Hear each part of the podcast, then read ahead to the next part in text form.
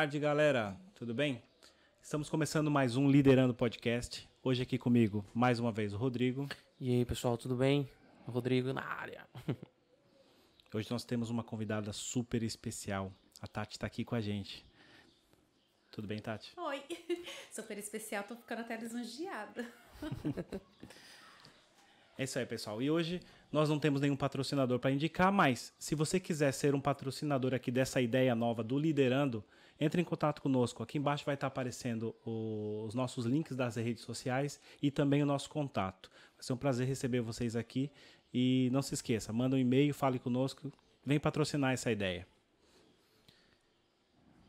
E, e também, pessoal, nós estamos no YouTube, passem por lá, deixem seu like, curtam, compartilhem, ative as notificações. Também estamos no Instagram também. Temos também o Google Podcast, o Apple Podcast e também temos o Spotify. Então passem por lá, confiram tudo que nós temos para oferecer. E vamos a isso, Ronaldo. É isso aí. Então vamos começar aqui o nosso bate-papo hoje com a Tati. Tati, como é que você tá? Eu tô ótimo. Tirando. gente, a minha vida tá uma correria transformada. Aproveitando, vamos falar disso. Vamos lá. é assim, minha vida transformou nos últimos cinco meses. E, enfim, perdi até quilos. Gente, tem muita gente querendo isso, né? Isso é verdade? pois é. é Vem trabalhar na Tatusca. eu sempre brinco, as minhas amigas falam assim, nossa, mas você emagreceu. Eu falo assim, é, vem trabalhar na Tatusca, porque a vida tá uma correria. Eu tive a vida completamente transformada nesse tempo. Mas é uma correria boa, né, então? Sim, é uma correria positiva. Não tô aqui me queixando, não é isso. Então é Mas... o trabalho que está realmente tá. muito lá na Tatusca. É assim. E conta pra gente, então, o que, que é a Tatusca, só pra isso gente falar, contextualizar. Isso aqui é super recente na minha vida. Eu, há um ano, exatamente um ano e dois meses, eu comprei uma máquina de costura usada de uma amiga. E antes disso eu nunca tinha costurado. Então eu, eu comecei a, a ter um interesse em costura, porque assim, meus filhos, né? Eu tenho um filho de um ano e dez meses e um filho do coração, que é o filho do meu marido, que mora comigo de 11 anos. E ele rasgava muita roupa, meu filho nasceu, eu falei assim, eu vou ali fazer qualquer coisa para distrair a cabeça. Enfim, comprei a máquina de costura e comecei a costurar e aí meu filho começou a ir para a escola e eu fui ficando sem mais o que fazer. E eu pensei, eu vou fazer ali uma reprodução de um saco que eu tinha, uma eco bag, que eu também sempre gostei muito. Então começou daí. Falei assim, vou pegar esse saco de costura e vou tentar reproduzir. E olhando o saco, reproduzi, ficou bom. Apresentei para algumas amigas. Essas amigas falaram: tá muito legal, isso aqui tá impecável, vamos vender. Eu falei: vamos. Comecei a vender. Coloquei no Instagram, fiz uma página no Instagram, Tatusca. Na época foi o nome que eu coloquei, que é uma, uma única amiga me chama dessa forma, Tatusca. Eu falei: vou colocar aqui um nome diferente e tal. Entretanto, uma dessas amigas que viu a sacola falou: Ó, oh, tô precisando de um avental. E eu falei: Eu não sei costurar. Enfim, ela falou assim: vamos fazer o seguinte: desse modelo que tem aqui a ecobag, você coloca duas alças e a gente faz o avental. Eu falei: legal. E fiz. E, e aí ela me mostrou uma página de coisas que ela se, se empolgava, né? E tinha ali inspirações e tal. E eu comecei a ver aquilo. E incrivelmente eu comecei a reproduzir aquilo a olho. Eu não tô aqui fazendo propaganda. Mesmo na autodidata, olhou é, e, eu olhava e foi. aquilo e comecei a reproduzir. Tipo, eu, eu calculava a medida por olhar e falei, olha, eu vou tentar fazer. E fui reproduzindo. Isso foi em outubro, novembro do ano passado. Em dezembro eu fui para o Brasil de férias, fiquei lá um mês. E fui na 25 de março, fui no Brás. Oh. para quem não conhece. Aproveitou para olhar tá, muita Para quem está nos ouvindo não sabe o que é isso, mas assim, é, é um polo têxtil em São Paulo, né? E aproveitei para comprar alguns, é, algumas ferramentas, alguns aviamentos e falei assim, eu vou levar para lá e vou tentar reproduzir isso. Cheguei do Brasil dia 12 de janeiro, meu filho foi para escola. Em cinco dias eu consegui reproduzir um avental. Certo. E anunciei no Instagram e comecei a vender. E de lá para cá, isso tá avassalador. Uma loucura. Bem, na, na, pra dizer a verdade, eu encontrei você através do avental. Foi? Porque eu vi o avental no Instagram, falei, nossa, que, que interessante que é isso. E fui olhar e vi que era diferente. Tinha uma Sim. parte que chamou a atenção, não sei nem se faz parte, mas é do hands ali. Eu vi se é alguma coisa que você usa isso, de, de efeito à mão. E eu falei, nossa, deixa eu ver quem é essa pessoa. E verifiquei as fotos, vi quem era você, e daí eu falei, não, tem que mandar uma mensagem para essa pessoa, porque realmente assim vai ser muito legal. Eu, eu, assim, eu comecei a me inspirar em algumas coisas do Pinterest, depois eu vi algumas páginas de brasileiras, né? Porque isso pra gente lá é muito comum. Aqui ainda não é tão usual, né? Não. Então, assim, as pessoas estão surpresas com o modelo. Porque, assim, as coisas aqui são um pouco tradicionais. Eu, eu tô tentando fugir. Tô tentando, não. Tô construindo algo fora do tradicional. Então, assim, além do modelo ser diferente, as cores também são fora do tradicional daqui. Né? E vem sendo sucesso. Eu tô há cinco meses, que nem uma louca, produzir avental. E você já tem tá com funcionários? Como é que tá? Não, graças a Deus, assim, eu não tenho pretensão de ter funcionários tatusca, não por enquanto, mas eu já consigo ter mão de obra subcontratada, que é a terceirização, né? É os freelancers da eu vida. tenho isso, eu, eu destino meus tecidos, meus modelos e peço para elas construírem e pago por peça, digamos assim. Então eu tenho as freelas, né? E é assim que a gente está conduzindo o negócio. Mesmo assim, eu não tenho muitas. Eu tô em fase de expansão, tô com duas, três que tá trabalhar comigo.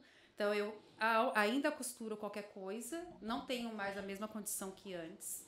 Também não sei como eu sobrevivi até hoje, porque é assim, o negócio começou a ficar acalorado e meu filho até em março, ele começou pra escola e depois a gente entrou de novo numa segunda É, a, isolamento, a né? vaga do Covid. é. do Covid. Então, assim, eles ficaram comigo em casa.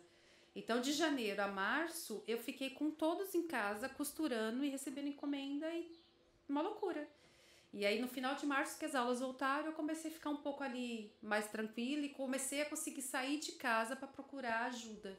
Né? Então, também só tem um mês e meio que eu comecei a buscar costureiras para poder fazer minhas peças. Então, então você hoje está no operacional, né? Pelo que eu tô entendendo, você tá lá fazendo no operacional, mas o que me chamou atenção é a criatividade, né? E, e eu achei super legal aquela coisa do ah, você tem até aquela, como é que se diz? Aquilo que põe na cabeça que você? É o turbante. Aquilo é incrível, porque assim, as cores é, são realçam, né? E, e é muito chamativo. E eu vi a- a- aquele avental que você fez com umas cores rosas, umas linhas. Epa, super legal. Gostei, gostei. Parabéns. quer usar, a né? criatividade. Até eu usava. mas, à- mas à vontade usaria. Não, é mesmo muito bonito. Eu gostei Obrigada. e achei super criativo. Então, hoje, com essa criatividade, você consegue, junto do operacional, criar e executar ao mesmo tempo? Menos 6 quilos. Pois é. Só para vocês entenderem, porque assim, eu tenho uma formação administrativa, toda a minha base é de gestão. Nunca imaginei trabalhar com texto, costura na vida. Foi realmente caiu no meu colo a ideia e não sei qual foi a entidade que baixou aqui em mim. Enfim, tô aqui Dom, trabalhando com ela. dom, dom.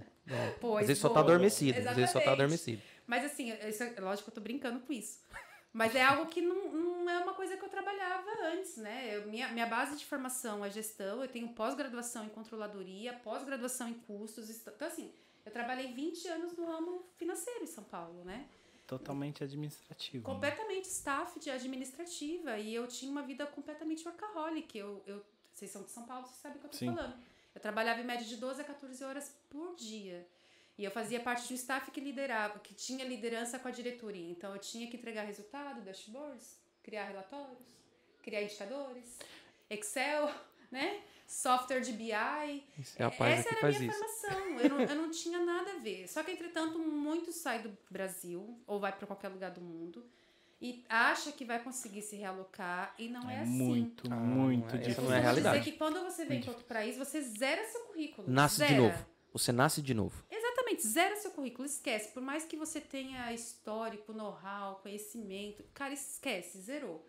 Então, assim, eu cheguei cá em 2016, consegui trabalhar um ano no escritório de contabilidade, mas assim, tinha uma correlação com minha atividade, mas na atividade eu não fazia nada que eu fazia Nada do antes. que você estava habituado a Eu fazer. fazia um trabalho muito mais operacional, que era separar papel, conciliar documento, do que fazer uma análise de resultado, que era a minha formação. E aí fiquei um ano nesse escritório de contabilidade, não me identifiquei. E Não- você veio pra cá em 2016, né? É. E o que, que aconteceu? Por que, que você veio em 2016? Então, meu marido foi pro Brasil, meu marido português foi pro Brasil a trabalho expatriado. E ele trabalhava no mesmo lugar que eu trabalhava. E ele chegou a ficar lá sete anos no Brasil. A gente se conheceu pela empresa. Mas eu não tinha nenhuma pretensão de vir para Portugal, porque eu conheci meu marido e eu achei que eu não ia casar com ele. Tipo, eu falei assim, ok, vamos namorar, ok, legal, mas isso vai acabar, uma hora ele vai embora, eu fico aqui, tudo certo. Eu não tinha pretensão nenhuma de casamento com meu marido. Só que a gente ficou, antes de vir para Portugal, a gente já ficou junto dois anos e tal lá, quase três. E quando a empresa convidou ele a regressar, ele falou assim: olha, eu só volto se você for comigo. Tipo, já não tem mais volta, né? Já eram casados, comigo, eu fico- praticamente, né? É, a gente já tava junto. Tava não, junto. Não tinha muito o que retornar. E na altura eu pensei, eu falei assim, mas o que, que eu tenho a perder, né? Eu não vou ficar falando aqui idade, der eu falo, mas enfim, na altura Não é tinha, preciso. Na altura tinha 22 anos, mentira. Eu tinha... na altura eu tava com 34 anos, já tinha minha vida constituída. Que é o sonho que a gente constitui lá em São Paulo. Tipo, eu já tinha meu apartamento, já tinha meu carro, já tinha minha formação, já tinha passado por algumas boas empresas. Eu falei assim, eu não tenho nada a perder. Eu, como mulher, pensei, eu agora tenho que constituir minha família, né? É o próximo passo, né? Era, Exatamente. Só faltava isso pra mim. Eu não tinha mais nada que correr atrás. Eu já Sim, é. Tinha. Já tinha feito muita coisa em São Paulo, né? Em termos de trabalho, de profissionais. E... Você já estava realizada profissionalmente, Sim. certo? E nós somos condicionados e formatados para isso. Querendo ou não, em São Paulo é O assim. Brasil é um país capitalista, nós temos um- uma educação é, interesseira em negócios. Ah, pois. E temos que ter o melhor para poder sobressair. É, é cultural. Eu ainda nosso. acho que falta um pouco na nossa educação no Brasil voltar um pouco mais para o lado financeiro. Mas a gente é capitalista. Sim, o país é um país E capitalista, sim, consumidor. mas o, o que, que eu digo nesse sentido? Eu vejo muitas pessoas hoje que, ah, depois de 30, 40 anos, que começam a pensar de como trabalhar com o dinheiro. Mas e é nós não aprendemos, nós não aprendemos isso na escola. Não, isso não- o ok, business não é existe enraizado na gente. financeira Não porque existe. você já tem que começar a trabalhar. É a nossa realidade. É a realidade é a formatação. sim. E a formatação. Olha, você quer alguma coisa? Trabalha para isso. Isso. Eu comecei a trabalhar com 14 anos. Eu comecei a trabalhar. Eu acho que é a realidade de formalmente. Eu não sei que. Eu imagino que aqui todo mundo. Meu foi tenha- 16. Então. 16 anos. Que, então, você deve ser mais jovem que eu, mas na minha época. na minha época podia se trabalhar com 14, né? Eu sou dos anos 80. E aí, assim, eu comecei. Não tem Balançou problema. aqui. Eu comecei a trabalhar com 14 anos, informalmente com 11. Então, assim, Nossa. porque eu precisava ter dinheiro. Eu sou de uma família muito simples, né? Então, assim, a gente não também. tinha dinheiro para as coisas. E nos anos 80 não tinha nada, né? A gente tá aqui mudando um pouco o assunto, mas é para embasar aqui minha história Sim. de vida. Então, assim, eu comecei a trabalhar muito cedo, com 20 e poucos anos eu já comecei em bons trabalhos, porque eu já tinha um know-how desde os 14, digamos assim. Já havia começado há muitos Exatamente. anos Já atrás. tinha uma base boa, né? Meus 20 anos já não era uma menininha que começou a trabalhar. Não, já tinha começado a trabalhar já há algum tempo e já estava rata no trabalho. Então, assim, quando eu me formei na faculdade, já estava com um bom cargo no trabalho e foi conquistando, conquistando não, fui indo atrás de algumas coisas, né? Porque a gente conquista com muito esforço no Brasil. As coisas lá é muito complicado. E aí, voltando ao tema, quando eu cheguei aos 30 e poucos anos, que eu conheci meu marido, eu falei, ok, eu já tenho aqui a minha pós-graduação, já cheguei num nível bom no trabalho, tenho aqui um salário legal, não posso me queixar do que eu tinha lá. E quando ele me fez a proposta, eu falei assim, eu não tenho nada a perder. Só que aí o lado racional, Ah, pois. Tudo lá. aquilo que você Coração construiu. e razão. o que, que eu fiz? É, exatamente. Eu, como sou muito racional, sou muito racional, falei assim, ok, eu vou contigo. Vendi tudo. Nossa. Guardei numa aplicação. Ai, Reservei um dinheiro na aplicação X, um dinheiro na aplicação Y. Tipo assim, olha, olha a linguagem financeira, mas quem tá me entendendo vai entender. Então, eu coloquei um a médio prazo, um a curto prazo, porque eu falei, se nada der certo, eu volto, compro tudo e começo tudo de novo, exatamente. Né? Já fez um investimento ali numa renda né, Isso, que tenha fixa uma um- variável, uma variável muito- um investimento na uma liquidez muito a rápida para que você possa sacar a Foi. qualquer momento. E vim assim, e vim assim, pensando assim, se nada der certo, eu consigo aqui resgatar um dinheirinho, compro uma geladeira, um micro-ondas, E- alugo um quartinho e volto. Siga a vida. Só que chegou aqui, assim, eu não conhecia nada da Europa, não, nunca idealizei morar em Portugal, não conhecia nada de Portugal. Fui conhecendo com meu marido, não, não é uma coisa que estava dentro do meu objetivo de vida, né? E chegou aqui, eu fui me identificando com o país, ao mesmo tempo sim, ao mesmo tempo não. Porque assim, eu vim morar numa região de Portugal que não tem nada a ver com São Paulo. São Paulo é uma grande metrópole e eu morava no coração de São Paulo. Eu morava na Marginal Tietê, Nossa. 24 horas de trânsito por dia. Só. E quando eu cheguei aqui, eu vim morar na região da Aroeira, que é uma região que só tem pássaros. Que árvores, lindo. Que O lindo. vento da brisa do mar. Então, assim, eu levei um choque Foi um choque, cultural, exatamente, Um choque falar. cultural. E voltando lá ao que eu comecei a falar. E aí, pouquinho coisa depois, eu arrumei um trabalho num escritório de contabilidade. Só que esse escritório de contabilidade também era numa região residencial. Não, passava Era uma me- viva alma. eu não tinha o relacional, né? Eu, por mais que eu era uma pessoa totalmente analista e focada ao financeiro, o meu lado de comunicação também era muito forte. E aí eu comecei a trabalhar e eu não estava me relacionando com pessoas, eu não via pessoas. E aquilo começou a conflitar em mim, porque eu fiquei aqui um ano trabalhando nesse escritório, não via ninguém, não conhecia a cultura, não conseguia Nossa. falar com portugueses para enraizar um pouco a cultura.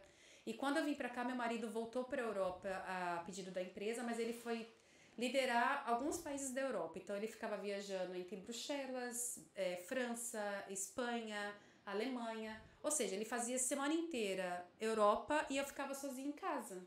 Ai, meu Deus. Uma pessoa tão comunicativa pássaros, como você é. Com os pássaros, e com as, com árvores, árvores, e com a brisa. E no escritório sem ninguém passar por lá. Meu Deus. Porque muitas vezes eu ficava sozinha nesse escritório e, enfim, aquilo foi me desanimando num grau que eu tava muito desestimulada. Resolvi abandonar tudo, falei, olha, eu tô abandonando o emprego e vou fazer o projeto de vida que é engravidar. E tomei esse passo importante na vida. Mais um passo Mais importante, um passo. na verdade, além da mudança. Exatamente. Aí eu falei assim, não, já tô nessa meleca toda, então vamos aqui fazer mais uma coisa boa aqui da vida. Mas meleca no bom sentido, tá, Sim, gente? claro. Porque eu falei assim, meu, eu já tô nessa situação aqui de conflito que eu tenho que me adaptar com tudo, então assim, vamos lá tentar já fazer o filho e resolver logo tudo isso.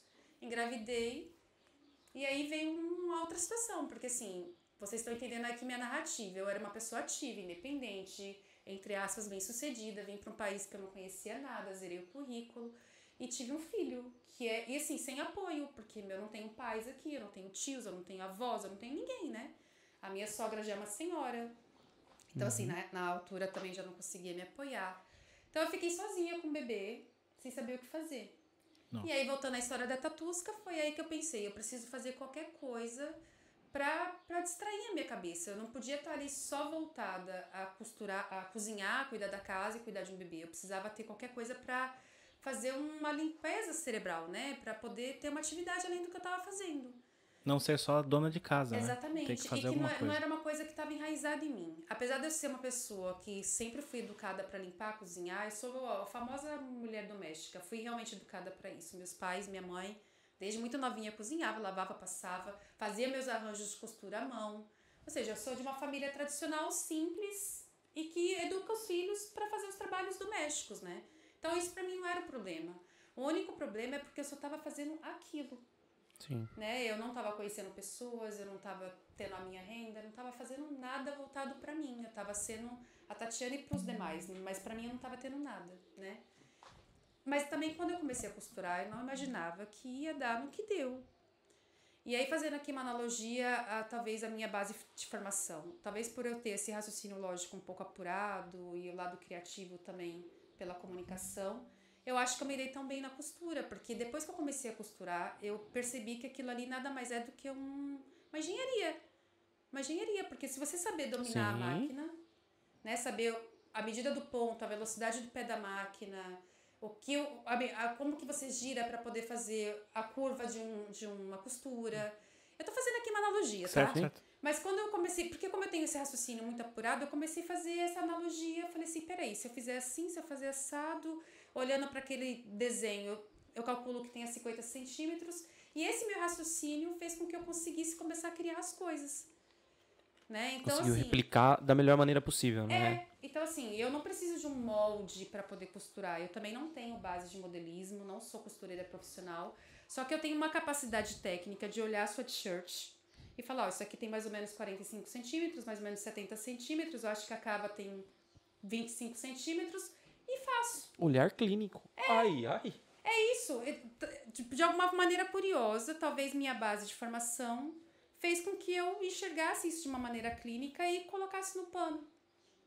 E comecei a costurar. E foi daí que começou a tatusca. E tá sendo o sucesso que tá sendo, pois, né? A verdade é essa. Na verdade, assim, é, eu não estava preparada para o que está acontecendo, no sentido assim, eu imaginei que eu ia fazer ali um ou dois aventais, quando eu comecei a costurar, eu, eu pelo Instagram fui é, prospectando clientes, né? Sim. Fiz ali uma busca de clientes, a gente pela hashtag fui buscando algumas confeiteiras que são e pasteleiras que são meu potencial de compra. E fui oferecendo, criei um texto, falei, olha, tô aqui com um projeto, gostaria de saber como que é, se vocês têm interesse em conhecer meu projeto, ofereci 20% de desconto. E eu acho que na terceira ou quarta prospecção que eu fiz, a menina pescou minha ideia, que hoje é minha amiga, a Renata, da Doce Bike. E ela olhou minha, minhas fotos e falou assim: Nossa, mas isso é incrível, eu quero. Eu pensei, não, que bom, eu pensei comigo, Uau! esse meu primeiro avental, Estourei. já vender, estourei, estourei, estourei. E ela- eu mandei pra ela. Só que assim, gente, eu tava tão embrionária que eu mandei pra ela e empolgada com o projeto, mandei e tal, e não vi que a Renata tinha naquela altura 6 ou 7 mil seguidores. Simplesmente foi. Ei, pro Porto. Aí, de repente, a Renata recebe aquilo e me marcou. É natural, as pessoas aqui indicam umas a outras, né? Sim. E ainda mais nós brasileiros, a gente se ajuda. E de repente, meu canal começou a bombar, meu Instagram começou a Pipocar de todo lado. a pipocar. E eu falei assim, nossa, tem alguma coisa estranha aqui. e aí eu fui buscar. E assim, eu tava muito embrionária mesmo, porque eu tinha uma página do Instagram. Até estranha, né? Nossa, o que que tá acontecendo? Tem alguma coisa Não é errada. normal. Tem alguma coisa eu tinha uma errada. página do Instagram, mas como uma usuária, não como uma conta comercial. Então eu não sabia criar promotion, eu não sabia buscar uma hashtag, eu não sabia, curiosamente, saber quem são os perfis da minha cliente, pra saber quais são os seguidores que pode ter uma re- relação com os meus. Eu não fazia nada Fazer o branding, Exatamente, o market, nada, né? Nada, nada, nada. Simplesmente eu mandei um avental pra ela e vi que o negócio começou a pipocar. E eu falei assim, nossa, tem alguma coisa estranha. E daí, isso foi dia 21 de janeiro desse ano. Daí pra cá, o negócio virou... Bombou. Bombou, bombou. Uau. E eu e, acho assim, bom também o que está acontecendo, que janeiro, fevereiro, março, a gente abriu ah, as- de novo, né? Saímos do confinamento. Sim. Antes de janeiro, você estava em confinamento, você sentiu essa queda ainda? Você estava começando a engatinhar com, com Não, o projeto? Eu comecei, eu comecei no meio do... No início do confinamento 2. Ah, Porque assim, eu fui pra São Paulo em dezembro. Eu fazia ecobag até então. Fazia ecobag, parei tudo. Ecobag e fui pra São Paulo pra poder passar minhas férias de Natal lá. E comprei os aviamentos lá na 25 de março, no Bom Retiro, né? Nos lugares Sim. lá de São Paulo, enfim, no Brás. E eu cheguei São, de São Paulo dia 11 de janeiro. Uma semana depois, a gente entrou no confinamento 2, digamos assim, né? Que teve o primeiro lá no ano passado, esse ano. Então, assim, eu em nenhum momento eu senti isso refletindo nas minhas vendas. Por quê? Eu comecei a bombar em janeiro, comecei a vender e isso foi evolu evoluindo. As pessoas com quem eu relaciono, que são as confeiteiras, que são as pasteleiras, não tiveram impacto no seu negócio. Pelo contrário, eu sinto que elas tiveram foi melhorias, porque muita gente que ficou em casa passou a consumir produtos de, de confeitaria e de culinário comprando pela internet. É, quem, quem soube aproveitar é, A a, a pandemia. pandemia conseguiu crescer, né? Teve muita Então, gente que a gente tem Então, assim, contato que, o que meu aproveitou. público-alvo não teve um impacto nos seus negócios, porque esse público, pelo contrário, eles conseguiram vender mais pelo fato de não ter restaurante aberto, não ter confeitaria Uhum. aberta. E isso ajudou também no meu negócio in- indiretamente. Porque as confeiteiras, as boleiras, enfim, eh, elas estão todas em atividade, querendo cada vez mais estar melhor e bem apresentável para os seus produtos, e isso tem relação com o meu produto. Diretamente. Total. Para Pois, mim é porque total. aí eles começaram a se ocupar, né? Quem estava em casa se ocupava. Sim. E, E, e- muitos começaram a inventar um negócio nesse meio tempo. Exatamente. Nesse meio tempo. E aí que entra a relação com o meu trabalho. São pessoas que estão a inventar um, um trabalho que precisa ter uma boa aparência, que querem estar bem rela- é, apresentável. Então, assim, no meu segmento e no segmento dessas pessoas que são os clientes potenciais, a gente teve total potência de negócio para esse período. Boa. Total. E nesse período que você está aqui em Portugal, você é casada com um português, você sentiu alguma resistência aqui do, do português? No começo, sim. É, vou contar uma história brevemente. Co- Não, Por conte a favor. história, sem ser breve, conte a história. Não, eu, eu casei lá e casei cá, né? Por uma questão documental, a gente tem casamento aqui também. E quando eu fui marcar meu casamento aqui, a senhora do conservatório, né? Cartório pra gente no Brasil, eu fui marcar sozinha. Meu marido tava trabalhando e eu fui lá fazer uma marcação sozinha. E ela olhou pra mim e falou assim: escuta, mas se você tá pensando que através desse casamento você vai ficar cá, você precisa de pelo menos três anos pra ter residência, tá bom? Hum. E eu fiquei olhando assim pra ela, eu falei assim: o que será que ela quis dizer com isso? Talvez ela tá. O que clara. acontece é o pessoal casar só para poder ter documentos, Não, eu né? percebi, Muita você gente é, aqui. né? E eu olhei assim pra ela e falei assim: olha, eu agradeço a sua preocupação, mas eu gostaria apenas que a senhora cuidasse do seu trabalho. Né? E Nossa. marcasse meu casamento.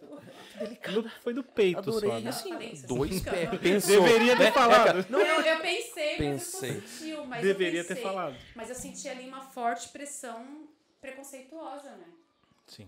Então, assim, você tá falando aí A gente tem a questão migratória, eu sei que os brasileiros veio para Portugal e sujou um pouco da nossa imagem aqui, muitos. Sim. Só que eu acho que os últimos três anos a gente está recebendo uma leva de brasileiros que, assim como eu, vocês, são brasileiros que de alguma forma tinham uma orientação financeira lá no Brasil, tinham uma orientação de educação, que tinham bons cargos, um bom trabalho, mas que estão vindo para cá em busca de qualidade de vida e segurança. Sim, sim. Então, assim, nós não estamos aqui tentando roubar do país ou aproveitar das pessoas. Não, a gente está tentando aproveitar do espaço, né? É diferente do que aconteceu na crise de 2008, que vieram muitos brasileiros oportunistas queimar a nossa imagem. E eu acho que, felizmente, a nação aqui portuguesa já está percebendo essa diferença. Porque hoje em dia já enxergo, até por, porque muitos brasileiros vieram com uma boa vieram com uma boa renda, né? Uma boa uma boa gestão de capital. Então tem muito, muito empreendedor hoje brasileiro aqui em Portugal. E isso Sim. gera receita para o país, gera emprego para o país e gera cada vez menos risco para os portugueses em termos de colocação de trabalho, porque nós que viemos para cá já com uma orientação financeira e um dinheiro para investimento no negócio, não estamos roubando lugar de ninguém, pelo contrário, a gente está oferecendo oferta de trabalho. Sim, isso é muito é. importante, né? Acho que até a, nós aqui do Liderando que estamos fazendo, trazendo empreendedores aqui para conversar e pessoas líderes do mercado em algum segmento, é bom por isso, que é para mostrar para todos que aqui em Portugal nós temos uma leva de brasileiros que vieram, e como você falou, desses últimos três, cinco, tem, tem até amigos com mais tempo aqui. Quatro anos já tá... É, e que vieram mesmo para empreender aqui, vieram com uma ideia de negócio, vieram com capital para investimento, sim, e estão gerando uh, um, movimentando a economia aqui em Portugal de uma forma que há 10 anos atrás não era feito por imigrantes. Não. Hoje em dia o brasileiro vem para cá e é reconhecido como a pessoa que veio para arregaçar as mangas, que veio para trabalhar. Claro, tem muitos brasileiros que ainda tá no velho, no velho espírito, né? Infelizmente. Mas a grande maioria agora está vindo com esse espírito, que é vou trabalhar, vou empreender, vou abrir um negócio. E muitas vezes esse negócio dá certo, ele emprega vários portugueses. Isso Sim. que é bom. A gente está girando, girando a economia de uma forma. É, a primeira costureira que eu me relacionei aqui, porque quando eu, eu, quando eu comecei. Porque eu comecei com um avental. Entretanto, o meu negócio também tem um outfit completo, né? Um conjunto. As meninas usam camisas, usam. Enfim, é, é todo um conjunto ali. Só que eu não tenho know-how para fazer uma camisa e nem tenho ferramentas para construir uma camisa em casa. Eu tenho uma máquina doméstica, né? E aí eu fui atrás de pessoas para começar a fazer parceria comigo. E minha primeira parceira foi uma portuguesa que é muito boa. E eu agradeço muito a ela porque assim, eu não tinha conhecimento nenhuma em que tecido comprar, onde comprar, onde achar o botão, né? O negócio Nossa. caiu no meu colo. O negócio caiu no meu colo.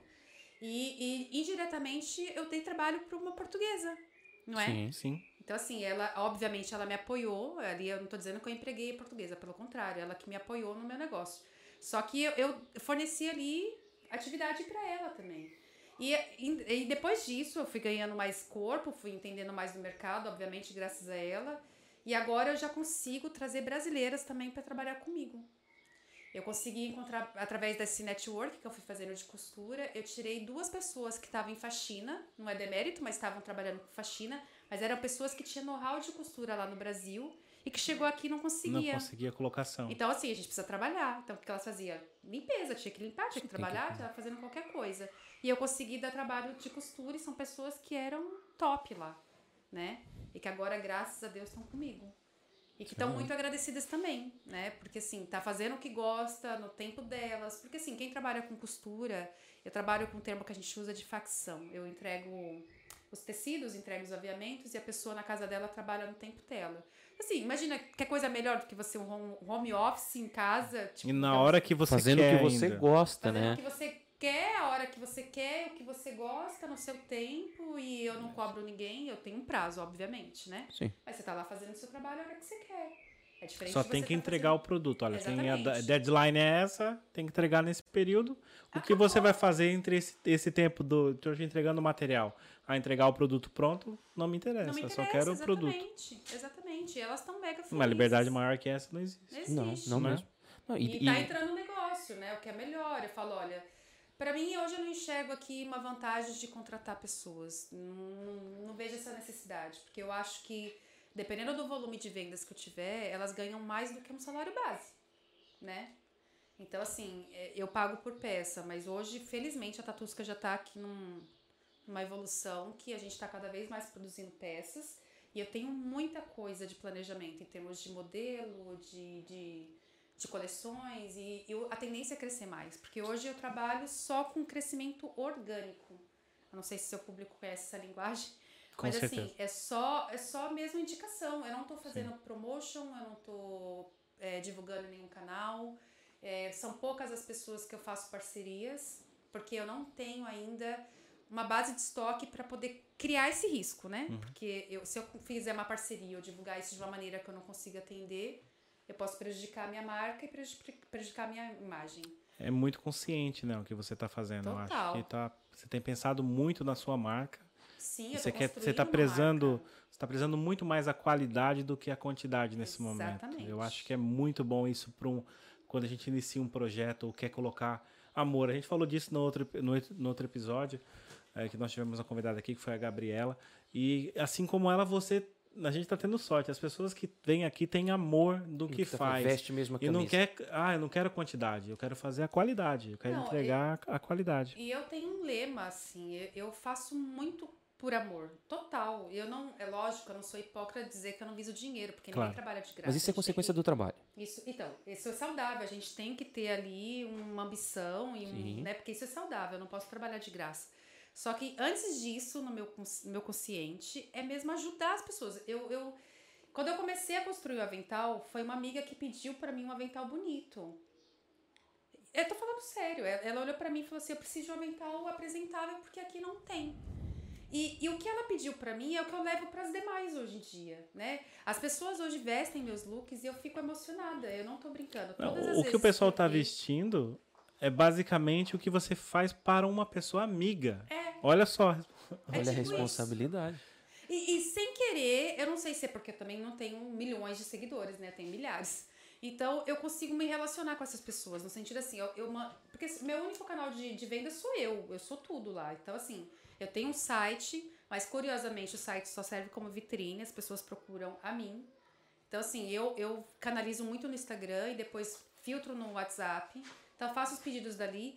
E no, quando eu faço os pedidos ali, a gente se relaciona. Então, eu sei quem é a Maria, o que, que a Maria faz. A Maria tem dois filhos, a Maria trabalha com bolo, a Maria dorme quatro horas por noite. Isso é relacionamento. Qual é a cor que a Maria gosta? Exatamente. Empresa A nenhuma- cor que a Maria gosta. Maria, me manda esse logotipo aí que eu quero ver as cores pra ver se tem correlação com o meu produto. Então, assim, eu tenho um produto standard, né? Que são, obviamente, que é a minha coleção. Mas depois eu consigo oferecer pra Maria algo dentro da cor que ela idealizou. Então, assim, Show. eu não tô vendendo um produto, eu tô vendendo uma idealização da Maria. Um sonho? É um sonho. E é uma quando a Maria continuidade recebe- daquilo que ela plane- planejou, né? quando a Maria recebe o que ela planejou, cara, eu fico muito emocionada. Eu fico mesmo. Porque assim, eu sei, eu sei o quanto isso eleva a autoestima dela. Eu sei quanto isso vai melhorar a comunicação dela com o cliente dela, a imagem dela com o produto dela. Né? Eu sei de tudo isso, porque minha base, eu, eu, sei, eu estudei com isso. Eu, eu tenho uma formação administrativa, eu sei o quanto é importante entregar um resultado. Então, assim, meu resultado hoje é entregar um produto bem acabado e que a Maria vai ficar feliz. Exatamente. A satisfação do cliente não tem satisfação preço, né? cliente. Quando nós brin- brincamos, entre aspas, não é uma brincadeira. Quando nós entendemos o que o cliente quer, a forma que o cliente quer e, e nós entregamos a, o mais que a expectativa, né? Porque nós temos uma imagem do que vai vir.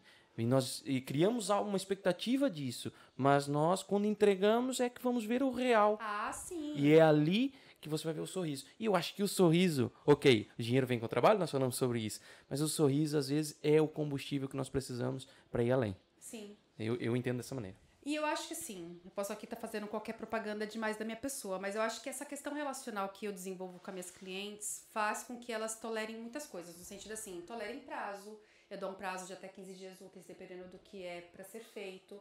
E assim, as pessoas entendem que é um, é um produto específico, então assim, não, não gera ali uma pressão para ter aquele produto, porque sabe que é o produto idealizado, né? E Não uma depois, linha de assim, produção, né? Exatamente, eu não tô Não é numa uma linha fábrica. de produção, eu tô com três pessoas fazendo aquilo de maneira artesanal. E, e assim, eu tenho vida real, né? Eu produzo, eu crio, eu Você é mãe. sou mãe. A gente nem ia falar desse lado, porque esse lado é o lado É o pior.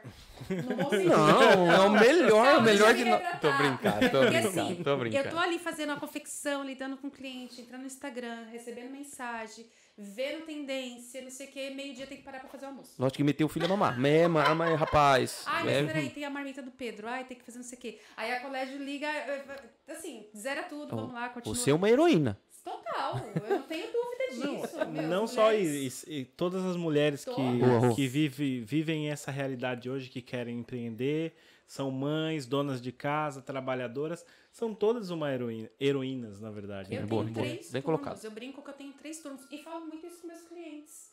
Eu falo ironicamente, mas eles entendem que é uma realidade. Porque assim, eu trabalho da, meio período da manhã, paro, faço almoço, porque meu marido também tá em home office. Então, tem que almoçar.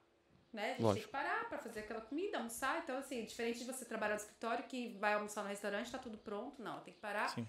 E nisso eu tô, atendendo costureira. Hoje, hoje em dia eu atendo costureira, atendo fornecedor, atendo gente querendo fazer parcerias. é, tem que pensar no, no manequim, tem que pensar no modelo, tem que pensar em que, que look que eu vou postar, porque eu também me comunico com as minhas clientes, então eu tenho que colocar minha roupa para fazer a comunicação. Cinco e meia da tarde para tudo, buscar o Pedro na escola. Pedro e o João, porque são dois, né?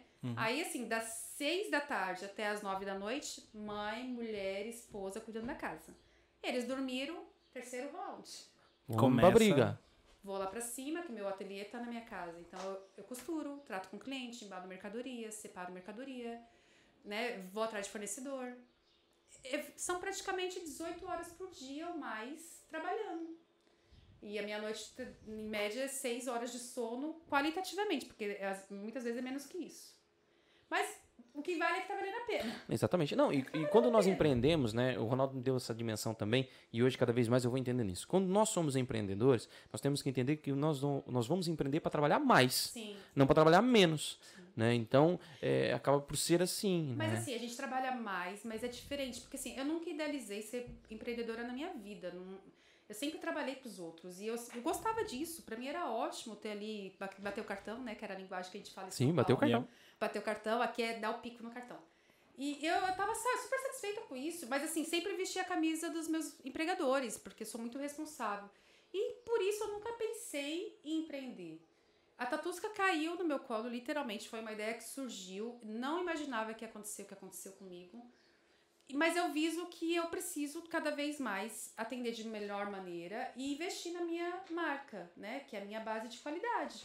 Então, assim, eu trabalho 18, 20 horas por dia, que às vezes chega a isso, porque eu durmo às vezes 4, 5 horas, mas eu trabalho por amor, né? Então, assim, não é uma coisa que me sacrifica, porque eu tô fazendo aquilo que eu tô gostando de fazer. Gosta de fazer o que tá fazendo. Eu tô fazendo por amor, e, e- e isso não sacrifica a gente, a gente não fica cansado. Óbvio, tem ali dias que eu falo, nossa, preciso descansar um pouco mais.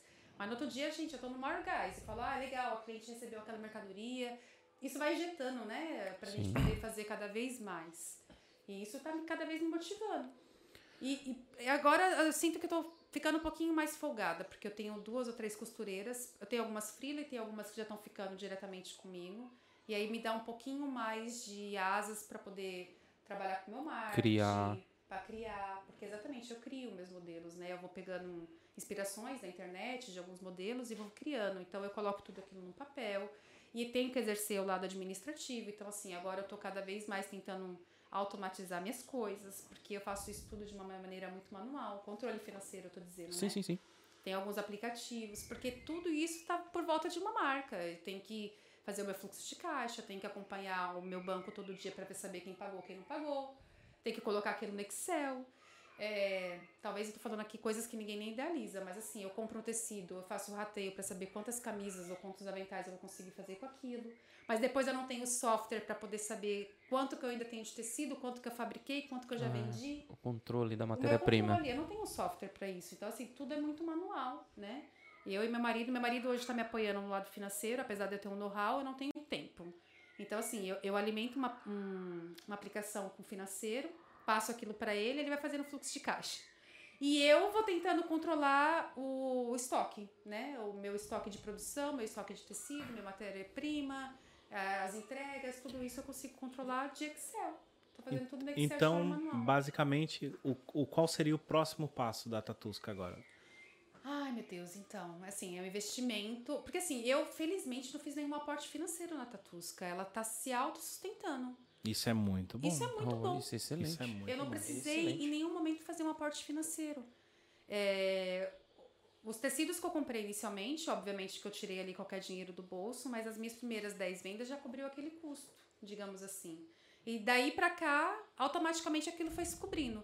Então hoje todo o lucro que eu tenho, eu tô investindo em é, acabamentos, tipo papel, marca, né? Os meus é, adesivos. Então, assim, Uhum. tudo que tá entrando eu tô investindo. E eu, felizmente, não precisei fazer ali qualquer aporte financeiro na marca. E eu acho que esse passo que vai acontecer agora, nesse aporte financeiro, é investir em software. Porque eu preciso mesmo. Modernizar mesmo a parte de Exatamente. gestão da empresa. Porque assim, não dá para ser tudo manual.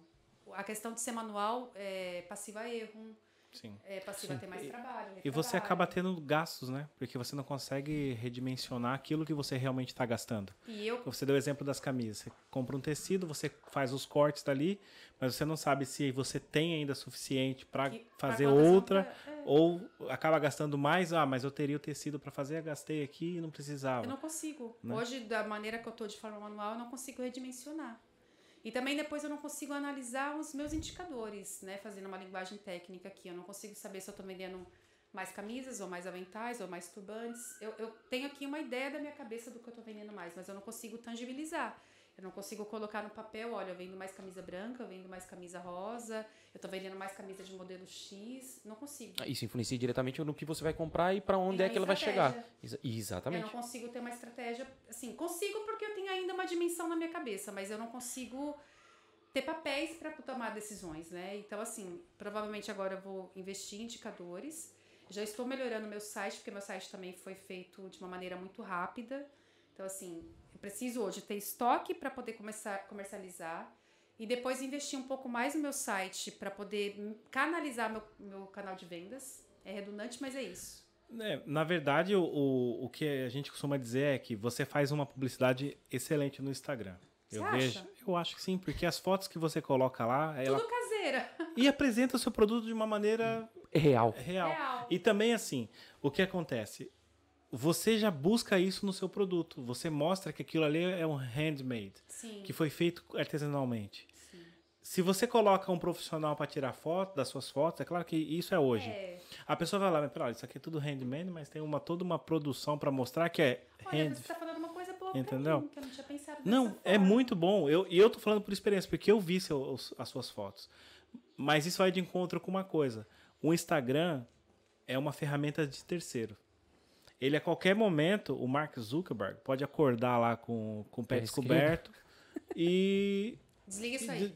tira seu, seu Ah. Instagram do ar. É. Deleta. E você não pode fazer nada. Você pode espernear, falar. Mas é por isso que a gente tem que começar a trabalhar com outros É canais. por isso que você é muito importante você fazer sua marca, você ter um lugar de divulgação que é o Instagram, mas ter um portal seu. Sim. O seu website é muito importante e é importante para qualquer empresa. Tem muitas pessoas que não querem investir, ah, não vou gastar num website, não, vou criar um portal e acaba perdendo é, um, um Instagram. É, o Instagram é construir uma casa no terreno de outra pessoa. É Você basicamente se isso. de algo que não é seu. Entendeu? Sim. Não, e o risco, como você está dizendo, é muito alto. Eu, no início, quando eu estava fazendo a EcoBag, eu tive minha conta hackeada. Então, assim, E- eu, tinha, eu tava muito pequenininha ali. Eu, eu não corri muito risco, porque eu tava ainda com poucos Mas seguidores. conforme você vai crescendo, mais riscos você corre. E Entendeu? naquela altura, com mesmo 200 seguidores que eu tinha, eu já fiquei extremamente chateada. Eu falei assim, poxa, eu vou ter que começar tudo de novo. Agora, imagina quem tem 10 mil, 20 mil na conta. Sim. Isso é muito complicado, porque até você conseguir correr atrás de novo desse público, É, é o que a gente fala é o funil, né? A gente tem que criar as redes sociais tem que servir como se fosse um funil de vendas, onde você vai eh, consolidar tudo num portal, no seu portal, que aí as pessoas vão dali diretamente pro seu Porque portal. assim, existem alguns hábitos de consumo também. As pessoas vão no Instagram, mas as pessoas, por hábito, não buscam histórico do Instagram, né? Não. Por que, que eu tô dizendo isso? Porque assim, o meu, meu site está lá aberto para venda, mas ele hoje funciona como um catálogo, uma vitrine. Então, Sim. assim, quando a pessoa me, me procura para alguma coisa, eu falo, dá uma olhada no meu site primeiro. Tipo, porque assim, isso Tem economiza meu tempo, Uhum. né? Porque ela não quer ter esse tempo de ficar buscando no Instagram, ela quer algo muito rápido. Só que o meu site está lá para isso também, para ajudar. Porque imagina eu toda vez que alguém me procurar para ter um modelo, eu ter que ter um catálogo no WhatsApp, enfim, para poder ficar passando aquilo. Eu preciso ter realmente um canal meu, para as pessoas saberem o que eu tenho. Até porque eu não consigo postar tudo que eu tenho no Instagram, né? Pela correria do meu dia a dia, eu não tenho tudo no meu Instagram ainda. Porque minhas fotos são muito caseiras, eu faço aquilo tudo na minha casa. Eu vou aqui desvendar algumas coisas da minha realidade. Mas Vai assim. contar o segredo Vou aqui contar pra segredos gente. da Tatusca. Mas assim, o modelo vem da, da costureira ou da minha mão, porque ainda são coisas que saem da minha mão. Eu passo aquilo a ferro, coloco na cintura e falo assim: amor, vem cá, tira uma foto. Tira uma foto, posto, embalo e mando pra cliente. É assim minha realidade. Porque assim, eu não consigo ainda dar vazão pra ter um estoque, né? Eu tenho ali um Exatamente. pequeno estoque, mas isso é muito pequeno. Eu não tenho ali uma fábrica da Tatusca ainda. Sim. Então, e assim, muitas das vezes eu fabrico aquilo, coo, passo, tiro uma foto, E publico vai. né? E, e subo pro site, porque depois aquilo fica lá no meu catálogo do site para as pessoas saberem que aquilo existe. Mas aquilo já não existe mais para mim, já foi pro Já cliente. foi pro cliente. Exatamente, já foi pro E cliente. da parte do crescimento que eu, que eu perguntei, ah, você pensa em fazer com que a Tatusca tenha eh, fardas de trabalho ou só mesmo quer focar nessa, nessa área? Na parte de crescimento, quando você estiver crescendo a empresa, você gostaria de expandir ela para outro, outro tipo de produto também? Ou... É, então, a Não. Tartusca eu enxergo que ela tem uma vertente de fardamento mesmo, É né? Não só para confeiteiras e mulheres, ela também tem para homens. Inclusive já tá dentro do meu projeto fabricar para homens. Uhum. Mas eu tô aqui investindo em mão de obra, que é conseguir costureiras para isso crescer. Hoje eu particularmente não consigo mais dar vazão aos pedidos eu, Tatiane, né? Então assim, eu preciso de pessoas, eu preciso de parceiras para poder, porque eu tô cheia de ideias com poucas mãos, digamos Exatamente. assim. Porque Mas eu vejo, a- eu vejo a Patusca, até de- de- desculpa te cortar, mas eu vejo a Patusca fazendo aventais, não só aventais, mas também aquelas. ah, eu não sei dizer o termo, porque eu não sou cozinheiro, mas é aquelas batas de trabalho, acho que é uma bata. Não, mas eu já tenho. Já tem essas batas? Não, domãs, é isso. Mas para oferecendo isso para grandes cozinheiros. Sim, tá sim, percebendo? sim, já tá lá no meu projeto. Grandes chefes aí. Chefes de cozinha, porque aí já, já é uma outra vertente. Porque hoje eu trabalho com uma linha para confeiteiras que querem muito mais visual, não funcional. Qual que é a diferença disso, para vocês entenderem? É, uma farda para o cozinheiro, ele tem que ter um produto específico. É uma farda 100% algodão, porque aquece menos, tem que ter pouco botão. Então, assim, tem todo um estudo. E eu estou estudando isso. Eu estudo aqui tendência de cores, tendências de moda, tecido, tudo isso eu estou estudando. Eu estou me apri- aprimorando para trabalhar para os clientes, né? E o chefe de cozinha mesmo que cozinha, ele precisa de uma farda específica. Com menos botão, com uma manga específica, com tecido hum, mais algodão, que respira melhor. Então vai ter uma outra vertente da tatusca, né? E isso está sendo realmente já trabalhado para que aconteça a qualquer momento. Só preciso de mais algumas mãos, Sim, sim. né? E já estou trabalhando para que isso aconteça. E talvez um grande passo que eu dê, eu não idealizo ter uma loja tatusca, mas provavelmente eu vou desenvolver um showroom. O showroom seria um espaço onde fica ali um, um mostruário, Sim. porque eu não acho que meu produto é um, um produto de vitrine, não é. É um produto realmente específico, não é um produto que você, Você vai tem um achar loja. público-alvo específico, Existe- é? Existem muitas feiras, existe aqui, acho que em Lisboa também tem. Agora com a pandemia deu uma parada, mas existem feiras é, de culinária onde você pode ter lá dentro Exatamente. um showroom da, da, da Tatusca. Sim, sim. Apresentar é um- o seu produto lá dentro. O pessoal tá indo lá para ver a culinária, ver é, alguns chefes que fazem até E tá lá. ali na, na hora eles fazem ali a Talk show, né? é isso. E aí a pessoa tá passando ali naquele, naquela feira e vê um stand ali no meio, olha, que Isso aqui é Legal, um fardamento. Olha, isso é olha, diferente, tá lá só um representante, ou você, ou uma pessoa mesmo trabalhando para você, aonde ele vai apresentar mesmo, olha, isso aqui é um produto Justamente, todo é. feito à mão, um produto feito com carinho, não, não, não é uma linha de produção, não é uma alta demanda, não fazemos mil por, por uma única empresa, é um, dois, três, cinco, dez que seja, mas é tudo feito à mão, com carinho. Isso também dá visibilidade, não só é, a parte de não ter uma loja, você não, tem, não pretende ter uma loja, mas você tem que pensar no showroom da, da, sim, sim, da sim, sua, isso já da tá sua dentro marca. dos meus planos. Na verdade, assim, o showroom seria uma coisa me- mesmo um lugar fixo. Uhum. E depois o que você tá falando aí é montar standards, né, de venda. É, standards. Sim, sim. E ter representantes da marca. Cai na promotion. fato. Exatamente. Vai voltar lá na promotion. E, e quando você olhar para isso, isso pode reverter diretamente nos números. Eu digo número tanto de compras, clientes e resultados. Sim. Porque hoje você tem um Instagram, mas o seu Instagram, aquele público todo que tá lá, é o público que compra com você? Porque, Eu acho. Então, felizmente é. Que Como bom. eu tô crescendo de uma forma muito orgânica, sim. são as pessoas que são indicadas voltadas pro meu negócio. Então aqueles são compradores hoje- potenciais. Sim, isso que eu ia falar. Eu ia dizer que hoje pelo menos 80% do meu eh, seguidor são potenciais de compra. São pessoas que de alguma forma tá ligado ao meu produto. Ou é cozinheiro, ou é chefe de cozinha, ou é confeiteiro, ou é aquela dona de casa, porque eu também tô vendendo para pessoas que dona de casa que querem ter um avental bonito para usar no domingo. pro almoço. Pra fazer pra família. né? E eu vou ser muito sincero, eu quero um, um avental do Liderando pra quando a gente fizer churrasco aqui, né? Boa. Fazer os nossos churras aqui. E você também vai estar convidado, eu quero que Com todos venham certeza. aqui. E quero o avental do Liderando feito pela Tatusca. Pois é isso, a gente agora tá entrando com os aventais masculinos. Sim. Ah, Porque assim, como o meu público-alvo é muito feminino, mas não existe só o público feminino, porque eu já tenho o público masculino pedindo pra Tatusca, né?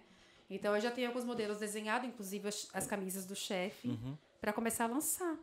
E meus amigos também, assim como você, também estão pedindo avental pro churrasco. Eu já tava com ciúmes já. Eu já tava com ciúmes, quer dizer, É, e, e eu? eu já pensei eu? mesmo no churrasco. Meus amigos já estão pedindo os aventais pro churrasco. E eu também tô pegando uma vertente também de artesãos, né? Pessoas que precisam também de um- uma proteção Ah, pra é roupa. Agora mesmo, recentemente, eu entreguei pra uma menina que faz umas pirâmides muito linda. Enfim, é uma artesã. E ela precisa de um material. Porque assim, eu, eu enxergo que o, o, o, o cliente, meu cliente, ele tem um produto para se apresentar e um produto para operacionar. Sim. Então, assim, no dia a dia, ele não vai usar aquela roupa tatusca. Obviamente que É não. o que ele precisa trabalhar, Ele né? precisa trabalhar, ele tem que ter uma touca para trabalhar, ele vai sujar. Mas ele tem que ter, naquele momento que ele vai apresentar o produto dele, que ele tem uma feira, que ele tem um evento, que ele tem uma Ah, foto ele para fazer. Ele quer algo Exclusivo. like special, né? Algo só pra Exatamente. aquele momento, né? Ele tem que ter. Tem que ter. E depois, assim, não tem que ter um. Porque um, ele tem que ter vários. Ele tem que ter pelo menos três, quatro outfits. Porque se ele tem três eventos no final de semana, Ele não vai Eu repetir o mesmo tô outfit. com uma, uma amiga que foi minha segunda idealizadora, que é a Lu, Luísa. E ela, esse final de semana, contratou uma empresa, contratou um espaço lá na Lisboa. Quatro dias. Ela falou assim: Eu quero quatro camisas, porque eu vou usar uma por dia. E eu preciso ter. Porque eu vou usar uma por dia. Então, assim, dependendo do evento que meu consumidor tem, ele não pode ter só um, né? Mas no dia a dia eu tenho consciência de que ele não vai usar aquilo, até porque eu não ia usar minha roupa, minha melhor roupa para cozinhar o arroz de casa, né? Pois é. Não, não faz sentido. Então, então, assim, eu vou guardar minha melhor roupa para um evento especial, mas eu não posso ter só um. É como vocês, você não vai ter um terno. Você tem que ter pelo menos três ternos. Né? À vontade. E eu sei que. Então, assim, por isso que eu preciso trabalhar. Qual a minha estratégia hoje? Mini coleções. Quando eu falo mini coleções, é assim, a cada três, quatro meses eu tenho que ter qualquer coisa para diferenciar. Porque eu não vou comprar três roupas iguais da Tatusca. Então, hoje minha estratégia é ter mini coleções e avançar outras vertentes, que é o rapaz do churrasco, o rapaz que é artesão, o rapaz que é chefe de cozinha que realmente precisa de uma farda com menos botões, né? Porque é o risco de, de ficar quente. Então, tudo isso é pensado. Tudo isso é pensado. Só preciso crescer, gente. Só preciso. Mas não, mas vai crescer. Pela, pela força que você está colocando no projeto e, e a ambição de olhar para frente, com certeza você consegue expandir. Né? Tanto que hoje o seu local é sua casa. É. Certo? Você precisa de um local. Quando isso se tornar maior, e vai se tornar maior, é natural, com as coisas escalando, naturalmente vai chegar a ser maior do que é hoje, você vai precisar de um espaço para isso. É, Então, eu acho eu- que esse é o melhor caminho. O que eu venho idealizando é nesse showroom é ter um galpão atrás. Quando eu digo Ah, galpão, sim, sim. é ter um espaço. espaço espaço pra- físico para trabalhar. Exatamente. Não necessariamente ter pessoas lá trabalhando para mim, porque como eu te falei, hoje eu acho vantajoso ter mão de obra terceirizada, subcontratações. Eu ainda acho interessante isso para mim. Porque eu teria custo com máquinas, enfim, eu não vejo interesse hoje em investir em maquinário, mas no espaço sim, porque o espaço eu consigo guardar tecido, eu consigo guardar material acabado, eu consigo fazer estoque, eu consigo dimensionar o meu estoque, né? Eu consigo fazer tudo isso. Que hoje está sendo feito lá no meu terceiro andar, que era a minha sala de jogos, e que todo mundo inveja porque eu tenho uma mesa de bilhar de 3 por 2 Ah, e não, convidou a gente ainda não pra chamou a gente pra jogar. jogar Porque bilhar. não dá, porque ela está tampada, tapada, como diz aqui, com os produtos Tatusca. Então, assim, há um ano quase, aquilo ali já não é É uma funcional. mesa. É uma mesa. É uma mesa de trabalho. e Já que não minhas é mais a costureiras me invejam, porque assim, nenhuma delas tem uma mesa de 3 por 2 tá vendo? É Lógico.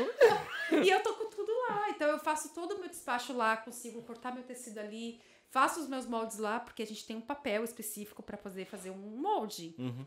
E quando eu mando para minha costureira fazer meu produto, eu tenho que ter esse papel desenhado para ela só cortar No molde do papel. no molde do papel. Então assim, eu tenho uma mesa maravilhosa, que é a minha mesa de sinuca. Mesa na... O marido que não deve estar E- gostando muito, não, mas não enfim. tá. Ninguém mais, ninguém sobe mais lá, ninguém sobe, só eu fico lá. E aí, assim, eu tenho uma televisão, que era a mesa que a gente tinha pra poder ver os vídeos, né? Então, assim, eu consigo reproduzir vídeos no YouTube ensinando costura, enquanto eu tô ali fazendo meus moldes. Eu tô num ambiente maravilhoso.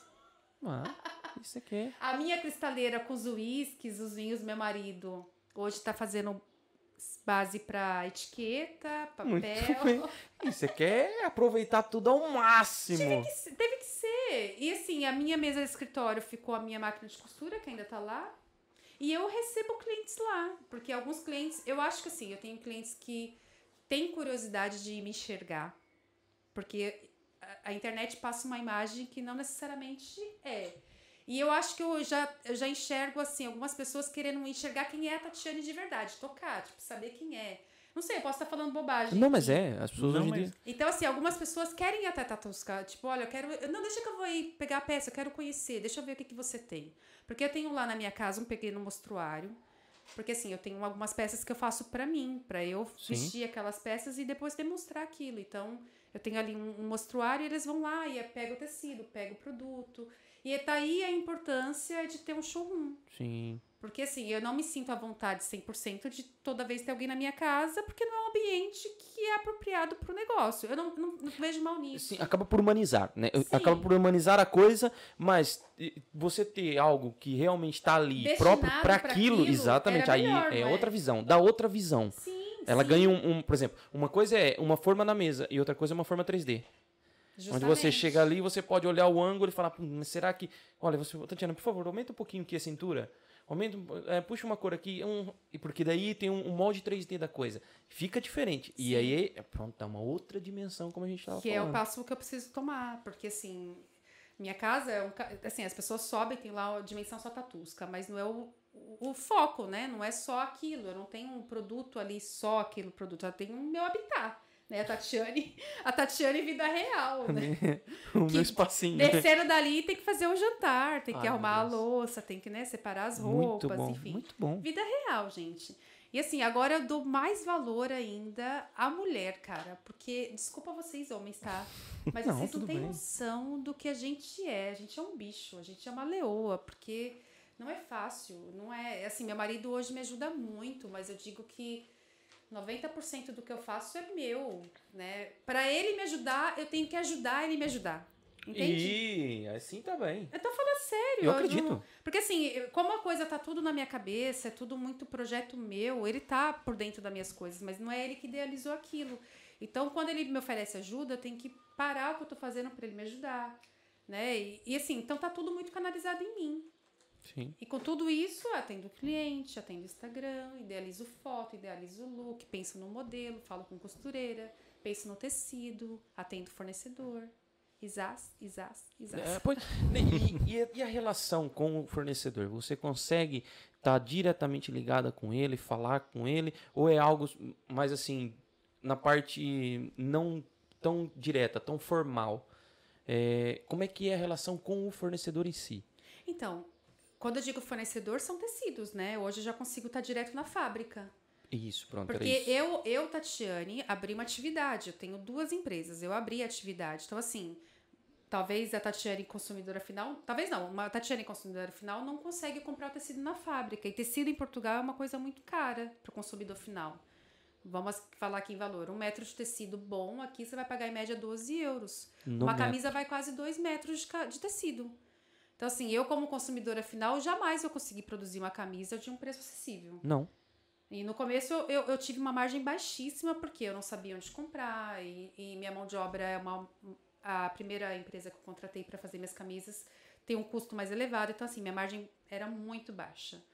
E- Mas através dela eu consegui descobrir quem são as fábricas, então eu consegui mostruário, porque aí eu consigo é, tatear o tecido, saber se Exatamente. aquele padrão de Se é tecido aquilo que você precisa, né? Exatamente, faz sentido para minha roupa. E consegui, através de criar uma empresa, porque eu constituí a empresa, abri a atividade, e através disso eu consigo comprar diretamente com a fábrica e com o fornecedor. E hoje, pelo volume de tecido que eu compro, eu já tenho uma certa regalia, entre aspas, ou seja, eu já consigo que o fornecedor me mostra, me manda mais mostruário, que dê um pouco mais de atenção na minha prioridade. Isso tudo vai de acordo com o volume de pedido e com o relacionamento Sim. né?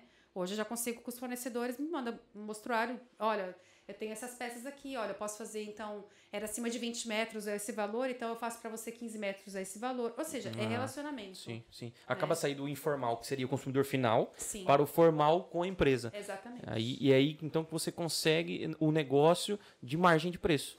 Isso, porque vou- assim, desde o início, voltando aqui à questão de ajudar as minhas clientes, eu nunca pensei em ter um produto de custo elevado. Não, não é meu, minha estratégia de negócio. É claro que eu não quero popularizar meu produto, mas eu também não quero ter um produto elitizado. Eu quero que tenha acessibilidade para todas.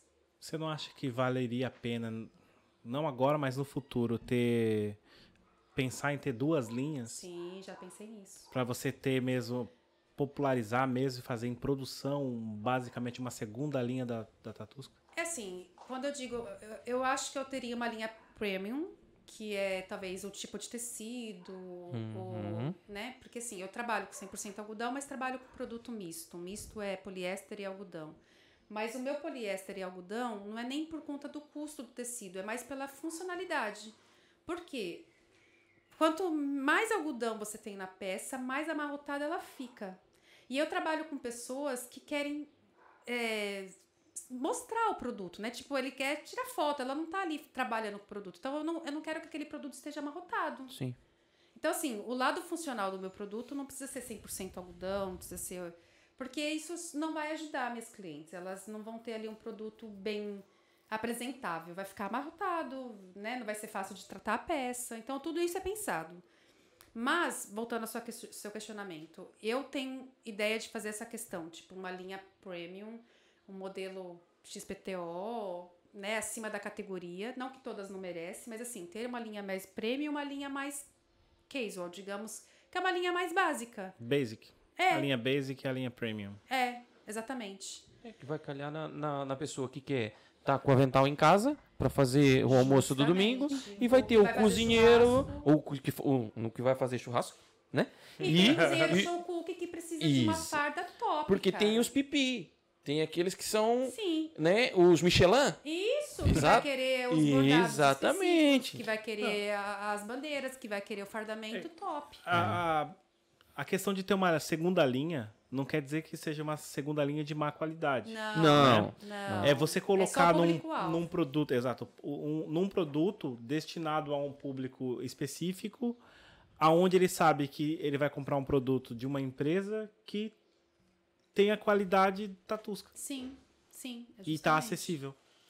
Exatamente. Que ele fala assim, opa, posso buscar ali, afinal é tatusca. E, e também a, a ideia nisso aqui é ter ah, como se fosse uma linha de produção, mais produtos disponível daquele. Não ser somente aquele um ou aquele dois que eu fiz Sim, à sim, mão, sim. bonitinho, sem ter aquela costureira que fala, olha, tá aqui esse tecido, tem 100 metros de tecido, você vai cortar eles todos iguais e vai fazer aqui 50 Uma aventais. linha de produção. Uma linha de produção. E assim, minha estratégia também é ter essa linha de produção para que eu consiga ter estoque. Porque se eu não conseguir ter estoque, eu não consigo dimensionar minhas vendas. Eu não Sim. consigo dimensionar É o as próximo passo estoque. que eu é, acho. É, é ter estoque. Porque hoje, assim, eu tenho um pequeno estoque, mas ele gira muito rápido.